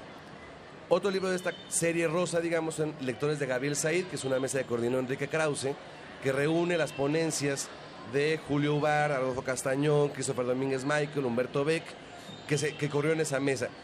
Aquí hago una acotación, la colección tiene esa doble fuente o triple fuente. Una es recuperar lo que ocurre en mesas del colegio, capturando o, publicando las ponencias de los invitados. Otra es compilando textos de divulgación que ya tenían los miembros y que presentan en este nuevo formato para la colección, u obras inéditas, como es el caso de Mario Lavista, eh, de, exactamente, ¿no? De Miguel León Portilla. Y por ejemplo, o sea, y sí, están, están temas, habría que decir nada más los títulos para que, para que vean de qué tamaño, ¿no? Miguel León Portilla escribiendo sobre México y América Latina, Luis Fernando Lara, eh, la Herencia léxica del español en México. La herencia léxica, Miguel León Portilla también en Un Nonagenario. Cuidam Dicata, un homenaje a Miguel León Portilla de Eduardo Matos Moctezuma. Ya, ya sé que yo soy del, del clan de los raros que siempre quieren estar hablando de enfermedades, pero este de Adolfo Martínez Palomo de la amibiasis alfica se ve que está interesantísimo, así como el de Antonio Lascano, Y el de tres ensayos darwinistas. Ah, uno de bueno, Diego ¿eh? Valadez, los gobiernos de coalición en América Latina, uno del doctor Pérez Tamayo, Ruiz Pérez Tamayo, Patología de la Pobreza. Este. No, bueno, es que está, está maravillosa y además no solo hiciste libros muy accesibles, sino que encontraron una nueva manera de venderlos. Así es. Eh, con todo este concepto que ya hablamos del costo, del tipo de colores, de áreas temáticas, de los autores, pero además la idea era cómo llegar a nuevos, conquistar nuevos públicos y nuevas plazas. Y en ese sentido viene una idea que se llaman los libros de canasta, que retoman esta práctica culinaria, por lo menos de la Ciudad de México y de varios lugares del, del país, que es vender eh, los tacos en canastas en bicicletas, pero aquí vamos a vender libros de canasta. De Con lo cual, de frijol. eh, presentamos aquí en la FIL la primer bicicleta prototípica, digamos, que ya está pintada con el color de la colección, con su canasta de pan, pero bueno, para que se puedan exhibir mejor los libros. Y vamos a irnos a preparatorias, universidades, a plazas, al metro. Y la idea es que esto llegue, eso, como a nuevas eh, plazas y esferas de, de- de población, ¿no? Y ayer nada más comento esto que es muy Sí, bonito, la reacción que ha tenido la bicicleta y toda la serie, que sí llama la atención. Eh, ahorita que justo hablamos de los mares de gentes y de jóvenes sobre todo, ayer se llevaban realmente eh, los tacos, perdón, los tacos, los libros de Sí, canasta, los tacos. pero con gran emoción y fue muy bonito eso, porque además cuando los compras los envolvemos en papeles con poesía, como esos papeles de, de, Estraza. de estraza, como cuando uno envuelve un taco, ¿no? Hicimos lo mismo, pero con poesía también de poemas de los miembros. Entonces, todo es una, una experiencia también de consumo cultural muy particular, ¿no? Y estos libros van a estar en todo el país. en todo el país, bueno, en librerías de todo el país, con las bicicletas. El Colegio Nacional a partir del próximo año va a empezar jornadas a lo largo de la República en universidades, centros culturales, y en esas jornadas, que son semanas en, en- en distintos estados, llevaremos también las bicicletas. El Colegio Nacional es sin duda una de esas instituciones serias, sólidas, ah, a veces extremadamente Monolíticas, sólidas, monolíticas, ah, que hasta asustan, ¿no? Oye, vamos Claro. a ir a una conferencia del Colegio Nacional y te quedas... Y bueno, creo que esta es una manera maravillosa, lúdica. ah, De reinventarlo. y- exacto, de reinventarlo. Porque además hay que decir que los miembros del Colegio Nacional son de una variopintitud, pues se puede decir eso, son tan variopintos, o sea, hay desde antropólogos a químicos a poetas a etcétera, etcétera, etcétera, Matemáticos. que representan el abanico de lo mejor eh, de las mentes de, de nuestro, de nuestro país, sin lugar a dudas. Y ponerlos así y ponerlos ah, al alcance de la gente muy joven, me- a mí me parece una- un verdadero hallazgo, querido Alejandro. Y algo necesario, porque sí, Luis está viendo el libro de Luis Felipe Rodríguez, Rodríguez Jorge, es ese, el, el maravilloso radioastrónomo con el que hemos hablado, Sí, que fundió, que, a, los, a los 10 años hizo su propio radio en Yucatán y fundió todas las radiodifusoras del, del estado y le tuvieron que llamar y decirle que por favor dejara de hacerlo porque ya no se oía nada. Y, y que además lo explica todo de una manera tan sencilla, ¿no? Sí. Ese libro Se agradece. Sí, tal cual, tal cual. Dinos, ese libro No, que... es que uno lee el título Telecomunicación. Yo hablé con él y dije, cambiémosle el título, hagamos un poco más... eh, Con sexapil, digamos. ¿no? claro. Y me dijo, no, quiero que sea así, ¿no? Y es que es un libro realmente buenísimo. Te deja más claro que el agua no puede haber para entender cómo funciona la radio, la televisión, las ondas. Es un realmente un opúsculo muy, muy breve, pero muy claro y muy bien logrado. Sí, eh, los, los gobiernos de, así, de los, de los títulos que tenemos aquí, los gobiernos de coalición en América Latina de Diego Valadez, México y América Latina de Miguel León Portilla, eh, los 13 comentarios en torno a la música de los que hablabas, Alejandro, de la Mibiasis Salsica. O sea, realmente, ¿cómo, ¿cómo se van a elegir? ¿Qué títulos tienes en puerta? ¿Cómo, cómo van eligiéndose estos, estos títulos? Vienen varios en puerta ya. Eh, También ha sido muy bonito eso que decíamos de renovar un poco el colegio y también las prácticas del colegio, ¿no? Lo que ha ocurrido es, eh, conforme también los miembros ven que hay este Movimiento. movimiento y empiezan a ver lo que va resultando, también se van entusiasmando naturalmente. Entonces, ¿qué pasa? Que Ya quieren todos ser opúsculo. empiezan a, a salir ideas muy, muchas y muy buenas, ¿no? Entonces viene por lo pronto uno ya seguro de Juan Villoro, que sale el próximo año a principios, que va a ser un texto que leyó ahora sobre José Emilio Pacheco, eh, obra breve sobre otro miembro del colegio que es José Emilio Pacheco. Eh, viene uno de José Ramón Cosío, viene uno que me ha prometido que tiene muchas ganas de sacar, Linda Rosa Manzanilla Naim, sobre Tenochtitlán, Bueno, es que ella lo sabe todo. y va a ser una maravilla de libro, no me cabe la menor duda. Eh, Linda Manzanilla. Linda Rosa Manzanilla. Sí, claro. Exacto. Es Lo que oí el rosa solamente y dije, No, ay, es Linda Rosa claro. Manzanilla Rosa Naim. Sí, sí, claro. Eh, La arqueóloga Linda Manzanilla. Luego me como yo letras. Pero además, no, además, perdón, no solo la arqueóloga, nuestra arqueóloga. Y cuando digo nuestra me estoy Ah, refiriendo a la universidad. Por Y eso es muy importante. No, no, y es excelente. Y viene con este, este libro también. Otro que pues, bueno, va a salir el próximo año es uno de Ranulfo Romo sobre la construcción de la realidad en el cerebro. Que va a ser una belleza La también. realidad en el cerebro. Exacto. Uy. Él es un neurocientífico y va a ser como toda esta idea de la experiencia sensitiva de realidad como, y la toma de decisiones, es lo que él trabaja, y va a ser justo un libro sobre esto. Eh, hemos hablado, por supuesto, de las virtudes. ¿Has encontrado alguna alguna resistencia ante estos cambios en, en tu trabajo, en, en toda la renovación, en toda la reconfiguración? Nadie dijo, oye, esos colores no son demasiado llamativos. Nunca es fácil hacer una reconfiguración tan fuerte y tan... Sí. Le está pasando por la cabeza, ¿no? tienes, un- tienes cabeza, no, lo, no vean el streaming porque tiene, tiene cara de escaparate. No, no es verdad. La Platica verdad, lo que puedas platicar. Les voy a decir, a Lo ver, que no lleva- te cueste no, no, puesto. llevamos, eh, yo llevo un año y medio ya al bueno, en la, en la dirección de publicaciones. Ha sido, digamos, todo paulatino, poco a poco. Tengo realmente mucho comunicación y apoyo con el comité de publicaciones. Y yo en verdad me siento eh, muy respaldado. O sea, sí ha habido... Ha sido poco a poco el ir metiendo las ideas, ir presentándolas, que entiendan por qué lo quiero hacer. Claro. Y desde ahí como irlo apoyando, pero no ha habido mayor eh, oposición, ni mucho menos. ¿eh? Cuando presenté las maquetas, yo de opúsculos, justo al comité de publicaciones, yo iba sudando la gota fría y dije, aquí se acabó mi colección y van a decir queremos de Aquí nuevo se algo acabó mi blanco". carrera. Deja mi colección. Exacto. Y no, les encantó y ha sido como... Qué gusto. Realmente con buen, buen apoyo, no Ah. puedo quejarme, al contrario, ¿no? Están entusiasmados. Ah, qué bueno, qué bueno. Sí, la verdad es que ha sido muy bonito. Ahora sí que le estamos dando una pintadita al Colegio Nacional. Le estamos ¿no? dando una remozadita al Colegio Nacional y No es bueno, lo único, ¿no? Hay, ma- hay Bueno, más cosas. que Claro, no quiero dejar de, de mencionar, no sé cómo hacemos de tiempo, pero un par de obras más que también los dejaremos de... Tenemos cinco minutos, perfecto. Eh, los dejaré de regalo también para sus radioescuchas. Bueno, radioescuchas. Venga. Ya veremos qué dinámica hacemos. Se pueden llevar los 10 opúsculos, primeros 10 títulos de la colección. Y luego dos más que estuvieron aquí también calientes en la FIL de Guadalajara. Uno de ellos fue la edición que mencionó Juan al principio que presentamos ayer, que se llama Genio y Figura de Sor Juan Inés de la Cruz, un libro que hizo Ramón Shirau, que en verdad esta es la tercera edición. Tuvo una primera en Argentina, en la ciudad de Buenos Aires, fue un libro que le comisionaron a Ramón para hablar de la vida y obra de Sor Juana. Luego tuvo una segunda edición en coedición de la UNAM con Colegio Nacional, que ya amplió brevemente Ramón, incluso sumó algún texto sobre la Sor Juana de, de Octavio Paz. Y ahora sacamos esa tercera, que ya verán también es toda una apuesta y una presencia de diseño muy particular, que también revisamos y cuidamos, eh, porque había una serie, digamos, de fallas que pueden ser eh, inevitables en una edición, pero eh, todos los o varios sonetos de Sor Juana Inés de la Cruz le faltaba algún verso o tenía alguna falta ortográfica. En el proceso editorial mismo, quién sabe cómo ocurrió, pero ocurrió, no pasa nada. Pero hicimos un trabajo editorial muy fino de cotejar cada línea, de cuidar la edición y creo que eh, editorialmente es muy valiosa, ¿no?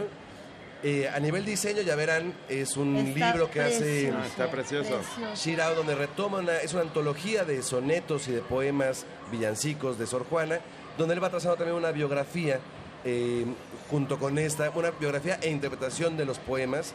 Y lo que hicimos fue distinguir las voces con colores. Entonces todo lo que es azul en el libro es la voz de Sor. Juana, lo que está en color crema es la voz de Ramón. Se va como articulando este ensayo y al final se presenta también una serie de opiniones distintas que él compiló sobre la, la monja Jerónima, ¿no? Desde Octavio Paz, Margot Glantz, eh, los grandes teóricos, digamos. Es una edición creo que muy bonita, que ha sido muy bien recibida y que además ofrece una interpretación del primero sueño, que es su poema más complicado de Sor Juana, que es el, era el gran orgullo de Ramón lo que logró como interpretación de ese poema y sí es muy destacable. Entonces también invito a conocerlos, una obra de divulgación, de acercamiento a la poesía y vida de Sor Juana, pero de un valor creo que único. Está precioso. Pero trae otro. más, trae más. Ese lo dejamos también de regalo. Y por último quería hablarles de un libro que mañana presentamos, eh, que se llama Lecciones de Teodoro González de León, Escritos reunidos de 1966 a 2016, año en que lamentablemente muere eh, eh, Teodoro, y recoge su último texto incluso, que escribió cerca de julio-agosto, cuando, Ya, ya. cuando fallece. Es una eh, antología realmente única, donde se puede ver todo un trazo del pensamiento arquitectónico, urbanista, eh, artístico de Teodoro González de León, y lo dividimos en dos secciones. Una es todos sus textos sobre la idea de espacio y todo lo que significa ello, sus maestros, Le Corbusier, eh, la ciudad lacustre, la construcción del Tamayo, la reconstrucción del Colegio Nacional, que es obra de él, toda, toda su obra personal y de sus maestros y, y en general arquitectura, y una segunda sección de semblanzas de personajes con los que él interactuó y convivió. Entonces son perfiles de otros arquitectos, poetas, eh, artistas. Ramírez Vázquez tiene que estar por ahí. Está, eh, pues desde luego Sabludowski, está Octavio Paz, está Norten, está mm, eh, Miguel Cervantes, eh, muchos, son como Ya, ya no, lo, 18 ya no lo apachurren más, es como la pasta de dientes, ya, ya creo que ya se va a desmayar en cualquier momento de, No, porque de tanto entusiasmo, conocimiento. De tanto entusiasmo. Y nada más hablar de dos cosas más. También Ajá. incluye una sección intermedia con una muestra de la obra pictórica de Teodoro. Él también era escultor, pintor, y hacía unas cosas que se llamaban ensamblajes, que eran eh, pinturas tridimensionales. Entonces también reproducimos un pliego con alguna muestra de esta faceta de este personaje. Para mostrar su complejidad, yo quería mostrar también eso. O sea, no es gratuito. es- ¿Por qué metes pinturitas? No nada más para decorar el libro, sino es mostrar un poco las facetas del, del- del hombre que fue, ¿no? Y además, también la propuesta de diseño es muy particular. Van a ver cómo tiene una serie de acabados. Eh, también lo enseñé con León Muñoz. Y tiene, por ejemplo, esa mezcla de tipografías modernas con clásicas, que era mucho la idea de Teodoro de las ciudades, cómo se van eh, transformando y cómo no hay que tenerle miedo a la moderno, que conviva con lo pasado. Tiene ese tratamiento tipográfico el libro. Estos cantos. eh, Cosido y pegado. Cosido y pegado, con esos cantos rebasados al margen, es como un, ¿no? Es como un pequeño, está- ta- yo siempre digo es un pequeño tabique. No, no, no, sí. ¿no? Este, Y debe de en fin, serlo. ya verán, pues una edición también muy bonita y, y valiosa, sobre todo por lo que contiene. No, lo que no cabe duda es que te diviertes haciendo tu trabajo. Me eso encanta, sí. me encanta, yo soy feliz con esto. Sí, Muy sí. bien. Y eso es un privilegio del colegio, eh, poder hacer eh, ese tipo de ediciones, que podemos hacerlas y sobre todo hacerlas a un precio accesible, porque sobre todo lo que nos importa es la divulgación Wow.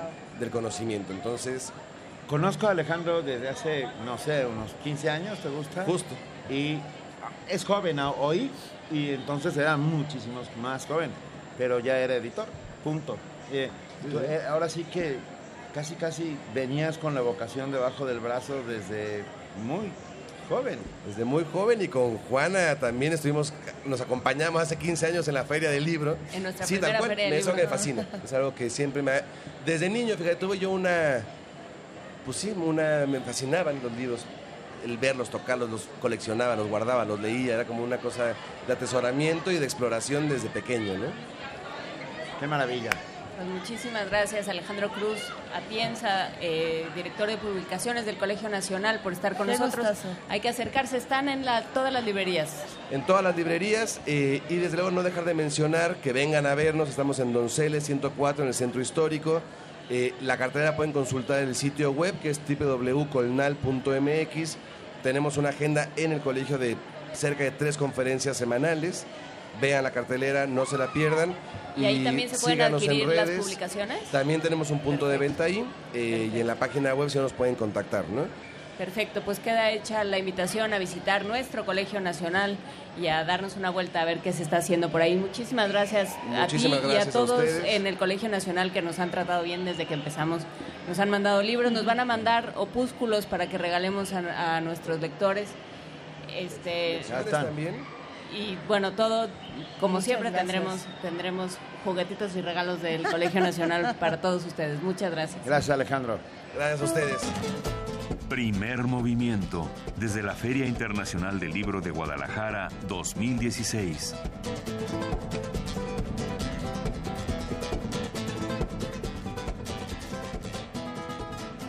Son las 9 de la mañana con 42 minutos y ya que estamos hablando de espacios que se reconfiguran y que tienen propuestas distintas, como es el caso del Colegio Nacional, que nos ha dado una bellísima sorpresa editorial, van a tener que echar un ojo en nuestras redes sociales para conocer todo lo que, lo que se está haciendo, todo esto que discutimos con Alejandro Cruz.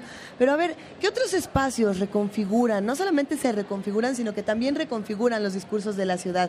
Este es el caso del antiguo, ay, del antiguo, bueno, sí, del antiguo Museo Universitario del Chopo, ahora nuevo Museo Universitario del Chopo, que siempre tiene discursos diferentes. Y por eso nos da muchísimo gusto hablar esta mañana con Itzel Vargas, curadora en jefe, que nos va a hablar sobre una pieza azul extensivo. A ver, ¿estás ahí, Itzel? Hola, ¿qué tal? Buenos días. Qué gusto escucharte, querida Itzel. ¿Cómo va todo con el Museo del Chopo? Pues muy contentos. Recién inauguramos dos proyectos que, que estamos seguros que van a traer mucho público. Ya está teniendo una muy buena recepción. Uno de ellos es Azul Extensivo Sí. de Sofía Taguas, que como tú dices, pues con esta intención de verdaderamente como destacar las características especiales que tiene este edificio, hemos decidido que los proyectos que se presenten en la Galería Azul y en la Galería Central, que son los eh, que están en la planta baja, sean proyectos realizados ex profeso para esos espacios. Es el caso de esta obra de Sofía Taguas, que consiste en una serie de líneas verticales de vidrios Sí. en una gama muy amplia de azules que ocupan completamente el muro frontal de la Galería Sur. La obra mide 6 metros de alto por 11,55, tiene unas dimensiones pues, muy considerables y dadas las características del material, la luminosidad que tiene, no solamente ocupa el muro, también el reflejo eh, toma el espacio en una, con una experiencia de percepción muy, muy significativa. Precisamente estábamos eh, discutiendo antes de hablar contigo, querida Itzel, de, de lo complejo que debe haber sido montar en un espacio como el Museo Universitario del Chopo una obra como esta. Eh, uno, por las dimensiones, que bueno, precisamente por eso el, Museo del Chopo era el lugar ideal para hacerlo, ¿no? Por las dimensiones tan grandes de Azul Extensivo de, de Sofía Taboas, pero también por, por todo el espacio, por cómo esta obra discute con este mismo espacio. Y eso es algo que, que tú como curadora eh, tienes que, que medir todos los días, ¿no? Cómo las obras discuten con los espacios en los que están. Claro, y en este sentido es muy rico el proceso, el diálogo con los artistas.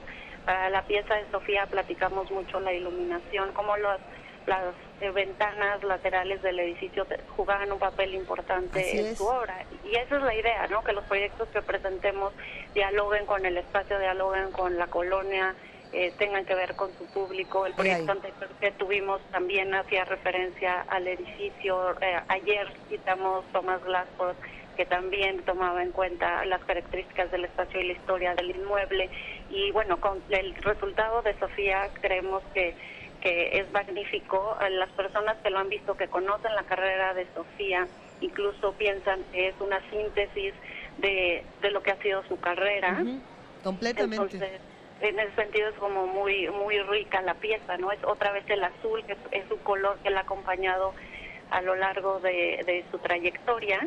Y, y este uso del material sin la, la intención de transformarlo, ¿no? Solamente como reflexionar a partir del material. Y la manera en que lo presenta eh, hace que veas con nuevos ojos eh, objetos y, y materia que, que vemos en nuestro día a día, ¿no? Y, y- y en ese sentido me gustaría preguntarte, Itzel, eh, creo que eh, te- tenemos entendido que, que sí, pero ¿esta pieza fue diseñada específicamente para el Chopo? Específicamente para el Chopo. Eso Sí, es lo que nos sí. entusiasma muchísimo. Sí, tuvimos varias sesiones, eh, Sofía y yo en el espacio, platicando sobre lo que ha sido su trabajo, los, los materiales que ahorita está utilizando. Recién tuvo una exposición el, en Burgos, donde también empleó vidrios de tono azul y queríamos eh, darle continuidad a esa línea, pero pero la obra fue discutida ahí, justo sentadas en el espacio, ¿no? Entonces, eh, creo que eso lo hace muy interesante, no es, no es algo que traemos y lo, y lo colocamos, es algo que nace ahí en el espacio. Y, y es que ahí es donde entra esta discusión de para qué estamos haciendo las obras. Las hacemos para un espacio en específico, las hacemos para nosotros y, luego los espacios eh, se tienen que adaptar. Creo que es un diálogo que los curadores han tenido a lo largo de estos últimos años y que tenemos que repensar, ¿no? Cómo el curador realmente representa algo importantísimo para la obra de estos artistas. Pues para mí te- es un privilegio, ¿no? Poder acompañarlos Claro. en estos procesos. Finalmente, pues, pues obviamente el talento y la creatividad y, y- y, pues el concepto es de ellos. Nada más eh, me toca tener el honor de acompañarlos, ¿no? Bueno, es un acompañamiento y un diálogo bellísimo y, y nos ha encantado, por supuesto, todo el trabajo que se hace desde el Museo Universitario del Chopo, querida Itzel Vargas, curadora en jefe. Gracias. Te mandamos un gran abrazo a ti y a todos los que forman parte de este cambio que se hace en la ciudad gracias a, gracias a este museo. Un, un abrazote. Igualmente, muchas gracias. Venga, hasta luego. Hasta luego. Primer movimiento. Clásicamente Diverso. ¡Se cambian! ¡Libritos! ¡Librotes! ¡De historia! ¡De novela! ¡De tragedia! ¡O cualquier otro libro que tengan! Lo que importa está en tu cabeza. Lee 20 minutos al día. ¡Se cambian! Lee, lee to- todo el tiempo que puedas. No, no solo 20 minutos ¿Qué al 20 día. minutos? Lee todo a tu lee todo hasta que te hasta que el cuerpo aguante. Están ya con nosotros y lo agradecemos inmensamente nuestras super reporteras de la FIL, Cindy Pérez Ramírez y Dulce García, que ha llegado un momento en que ya se han mimetizado tanto que son, ¿cómo es? Dulcindy O sin dulce. y, sin dulce. ¿no? Hola, buenos días, ¿Cómo están, chicas? Luisa, Juana Inés. Bien, gracias Benito. Buenos días a los tres. Ya Ya, nos vamos a mandar a hacer nuestros trajes de super reporteras. ¿Sí? ¿Con mallita? Como que los pensé ¿Con- con ahorita. capa? Sí, ¿Con con, capa? Bueno, capa con no, mallita y minifalda. Pues son tan intrépidas que tendrán que tener mucho Kevlar y, y- y muchas ¿con qué? plumas. Con mallita y minifalda. Ah, bueno. Y capa. Sí, claro. Y cuernos de diablo. A ver, cuéntenos, ¿qué, ¿qué vimos? ¿Qué vimos? ¿En dónde nos metimos? ¿A qué rincón estuvimos? Pues lo que acabamos de escuchar eh, forma parte de una librería ambulante en la que hay un intercambio eh, de libros viejos y libros nuevos. Es decir, eh, llegas y si ves un libro que te gusta, eh, lo puedes tomar y a cambio dejas uno que tú ya lo hayas leído. Entonces es un intercambio Sí, ese, ese experimento yo también lo vi aquí a la salida de, de la FIL y es, eh, digamos que los resultados son mixtos, ¿no? Porque mucha gente se trae el, el manual de la Sony Trinitron y se lleva una novela de Saramago, ¿no? Entonces, bueno, pues si va a traer libros, que, que bueno, traiga unos que le hagan ilusión. ¿no? Sí, sí, sí, sí. Cuéntenos más, por favor, de qué se han encontrado en Eh, la FIL Guadalajara, queridas Pues bueno, amigas. ayer también tuvimos la oportunidad de asistir al encuentro, la obra Puente de Ramón Chirau, genio y figura de Sor Juana Inés de la Cruz y obras, que bueno, ya estuvimos platicando, estuvieron platicando hace un momento con, con Alejandro. Y pues bueno, en el encuentro el poeta y editor José María Espinosa se refirió al autor como un personaje multifacético y que nunca se separó de la poesía. Eh, la obra, dijo, es un aporte a la lectura de Sor Juana Inés de la Cruz. Espinaza. Chema. Espinaza. Venga. ¿Qué les parece si escuchamos sus palabras? Ay, siempre es bueno escucharlo, siempre. Y Sor Juana, por un lado, es la monja capaz de escribir el sueño, poema, o la capaz de escribir sonetos y villancicos casi cortesanos. Ramón Chirao sentía vivo el sentido a la vez religioso y cortesano de la escritura de la monja Jerónima. Entendía el camino que va de la mística española con una religiosidad intensa a la forma barroca que vuelve esa religiosidad vivencia cotidiana. Siempre es importante escuchar las palabras de Chema Espinaza, Dulce. Así es, Luisa, y bueno, también hay que recordar que Ramón Chirau es un autor clave para la comprensión de la historia de la literatura latinoamericana. Octavio Paz se refería a él como el hombre puente por sus dos vocaciones, la de la poesía y la de la filosofía, y porque comunica dos idiomas, que es el catalán y el español. Chirau es hombre puente además porque enlaza a diversas generaciones poéticas, por ejemplo, la de Sor Juana y la de Javier Villaurrutia. El día de ayer también, al mediodía, aquí en la FIL, Este, yo ahí apuntaría, y no solo esas dos vocaciones, sino la de la enseñanza. Ramón Chirau Pues, así es. es- Maestro. fue maestro de nuestra universidad y fue eh, Gran maestro. enorme maestro de muchas generaciones. Saludos a, a todos sus alumnos, entre los que se cuenta mi mamá, por ejemplo, yo sé que a nadie le importa, pero mi mamá fue A mí alumna me de Ramón importa, Chirau. Juana Inés, a mí me fui, importa. Yo fui oyente en un par de clases de Shirao cuando era un adolescente. Exactamente, es también un gran maestro de la universidad. Estaba, estaba previsto que asistiera al encuentro, pero bueno, ya por, eh, por la edad y todo ya se le hizo complicado, entonces no, no asistió. pues sí, pero de todas maneras sigue pues enseñando a través de sus obras. ¿no? Por supuesto, bien ahí. Bien dicho. Bien ahí. Bueno, y como les comentaba, ayer también estuvo aquí al mediodía la periodista Carmen Aristegui. Eh, recordemos que esto estuvo repleto de jóvenes, entonces ella tuvo una plática con... Increíble. Así es, tuvo una plática con chicos de todas las edades, secundaria, preparatoria, licenciatura, y les comentaba que tienen que aprender a informarse sobre los acontecimientos del país, a no creerse todo lo que la televisión nos dice y pues sobre todo a defender sus derechos. ¿Qué les parece si escuchamos parte de sus palabras? tienen que empezar a asomarse lo que les estamos dejando en momentos como los que hoy vive nuestro país. Tienen que empezar a entender de qué está hecho México, qué cosas han ocurrido en los últimos años, en las últimas décadas, eh, para tener fenómenos que de pronto no son fáciles de comprender, ni para los jóvenes ni para los adultos, decidido por el hoy expresidente Felipe Calderón y que le dio un giro al país hacia una ruta realmente desastrosa en términos de derechos humanos, en términos de violencia y en términos de algo que no solo no ha parado, sino que sigue incrementándose. ¿Cómo vive hoy en México un joven lo que ocurre todo el tiempo, todos los días, desde hace demasiados años? Una espiral de violencia demasiado prolongada, impune en lo que corresponde a los delitos, asesinatos y desapariciones forza- forzadas prácticamente en un 100%. Al final de la conversación, Carmen Aristegui abrió el micrófono a los jóvenes y uno de ellos le preguntó eh, que qué opinaba del trabajo de Enrique Peña Nieto y de lo que él estaba haciendo al país. Y me encantó que ella lo, lo que respondió fue, ¿por qué no le preguntamos a Peña Nieto lo que nosotros, le- lo que el pueblo le ha permitido? ¿no? Que ese es como darle, darle la vuelta al discurso. Fue bien interesante esta conversación, sin duda. Sí, claro que sí, Luisa. Pues seguiremos aquí en la Feria del Libro de Guadalajara otro ratito más reportando con mucho gusto. Cindy y yo. Son insumergibles ustedes dos. A ver, cuéntenos ahora la experiencia. Hoy, por ejemplo, esto es una marea humana. ¿A dónde tienen algún plan? Que no Pues- sea huir. No, no, No, vamos hoy a no vamos a todavía. oír. Hoy vamos a ver a caricaturistas. Y a ver cómo, cómo se pone todo esto. Sí, estaremos recogiendo impresiones de los, de los chicos que, bueno, eh, jueves y viernes nos dicen que son los días eh, principalmente de escuelas, entonces ver qué libros son los que más se llevan, qué les interesa, qué les llama la atención, por ahí andaremos viendo eso. Sí, sacaremos videos de los caricaturistas para tenerlo, Y ya nos para compartirse. Y nos van contando y tienen una postal sonora para despedirse.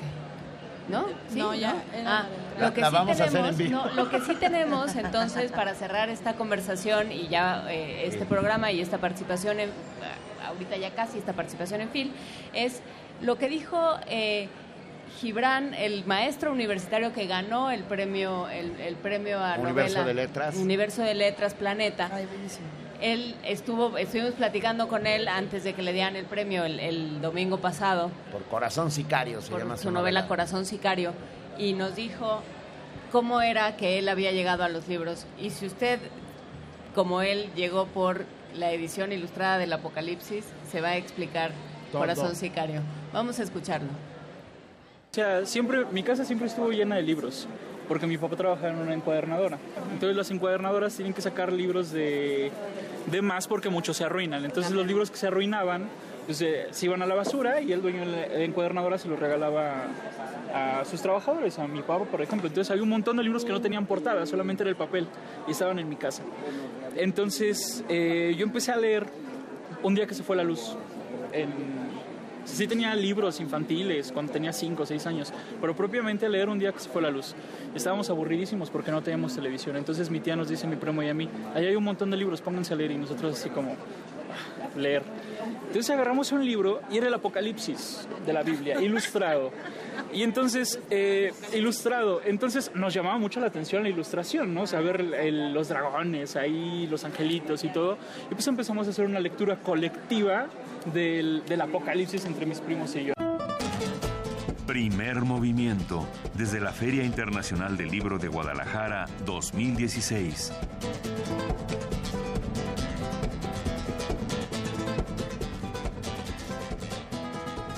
Cindy Pérez Ramírez, Dulce García, espérenos todavía un momentito, quédense con nosotros porque tenemos información que nos proporciona por supuesto la universidad y ya estamos por despedir este programa Primer Movimiento.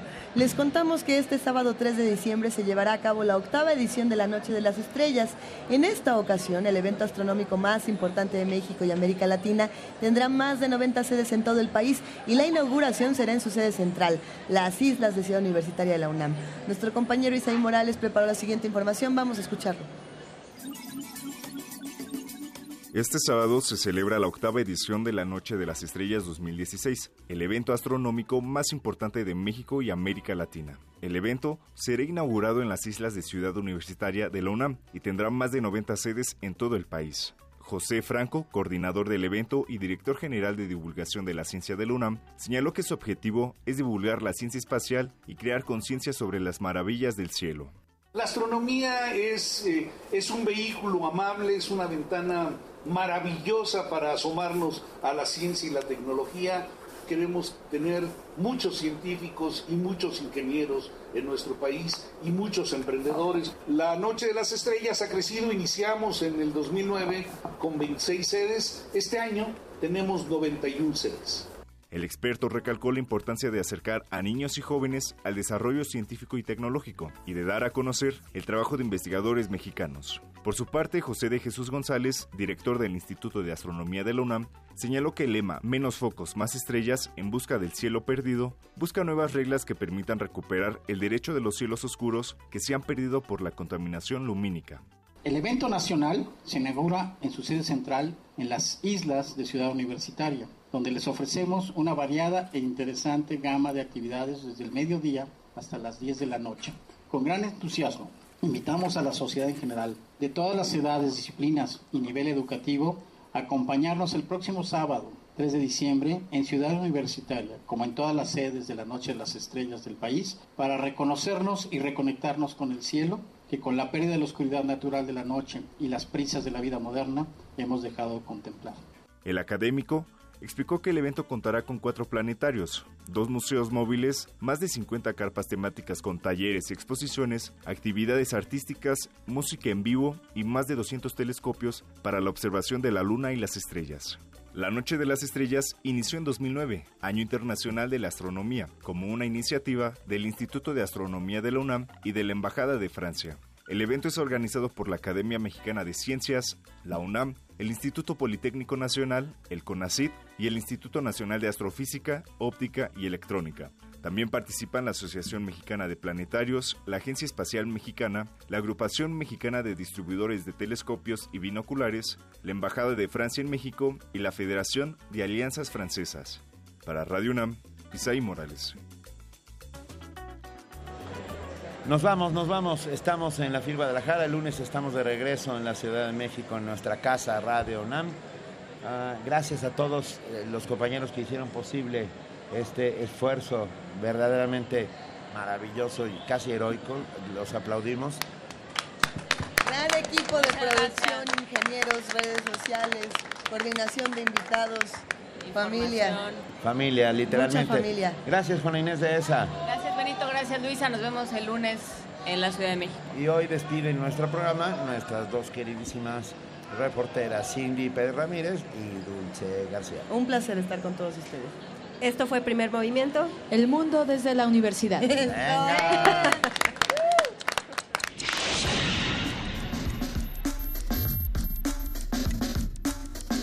Radio UNAM presentó Primer Movimiento. El mundo desde la universidad.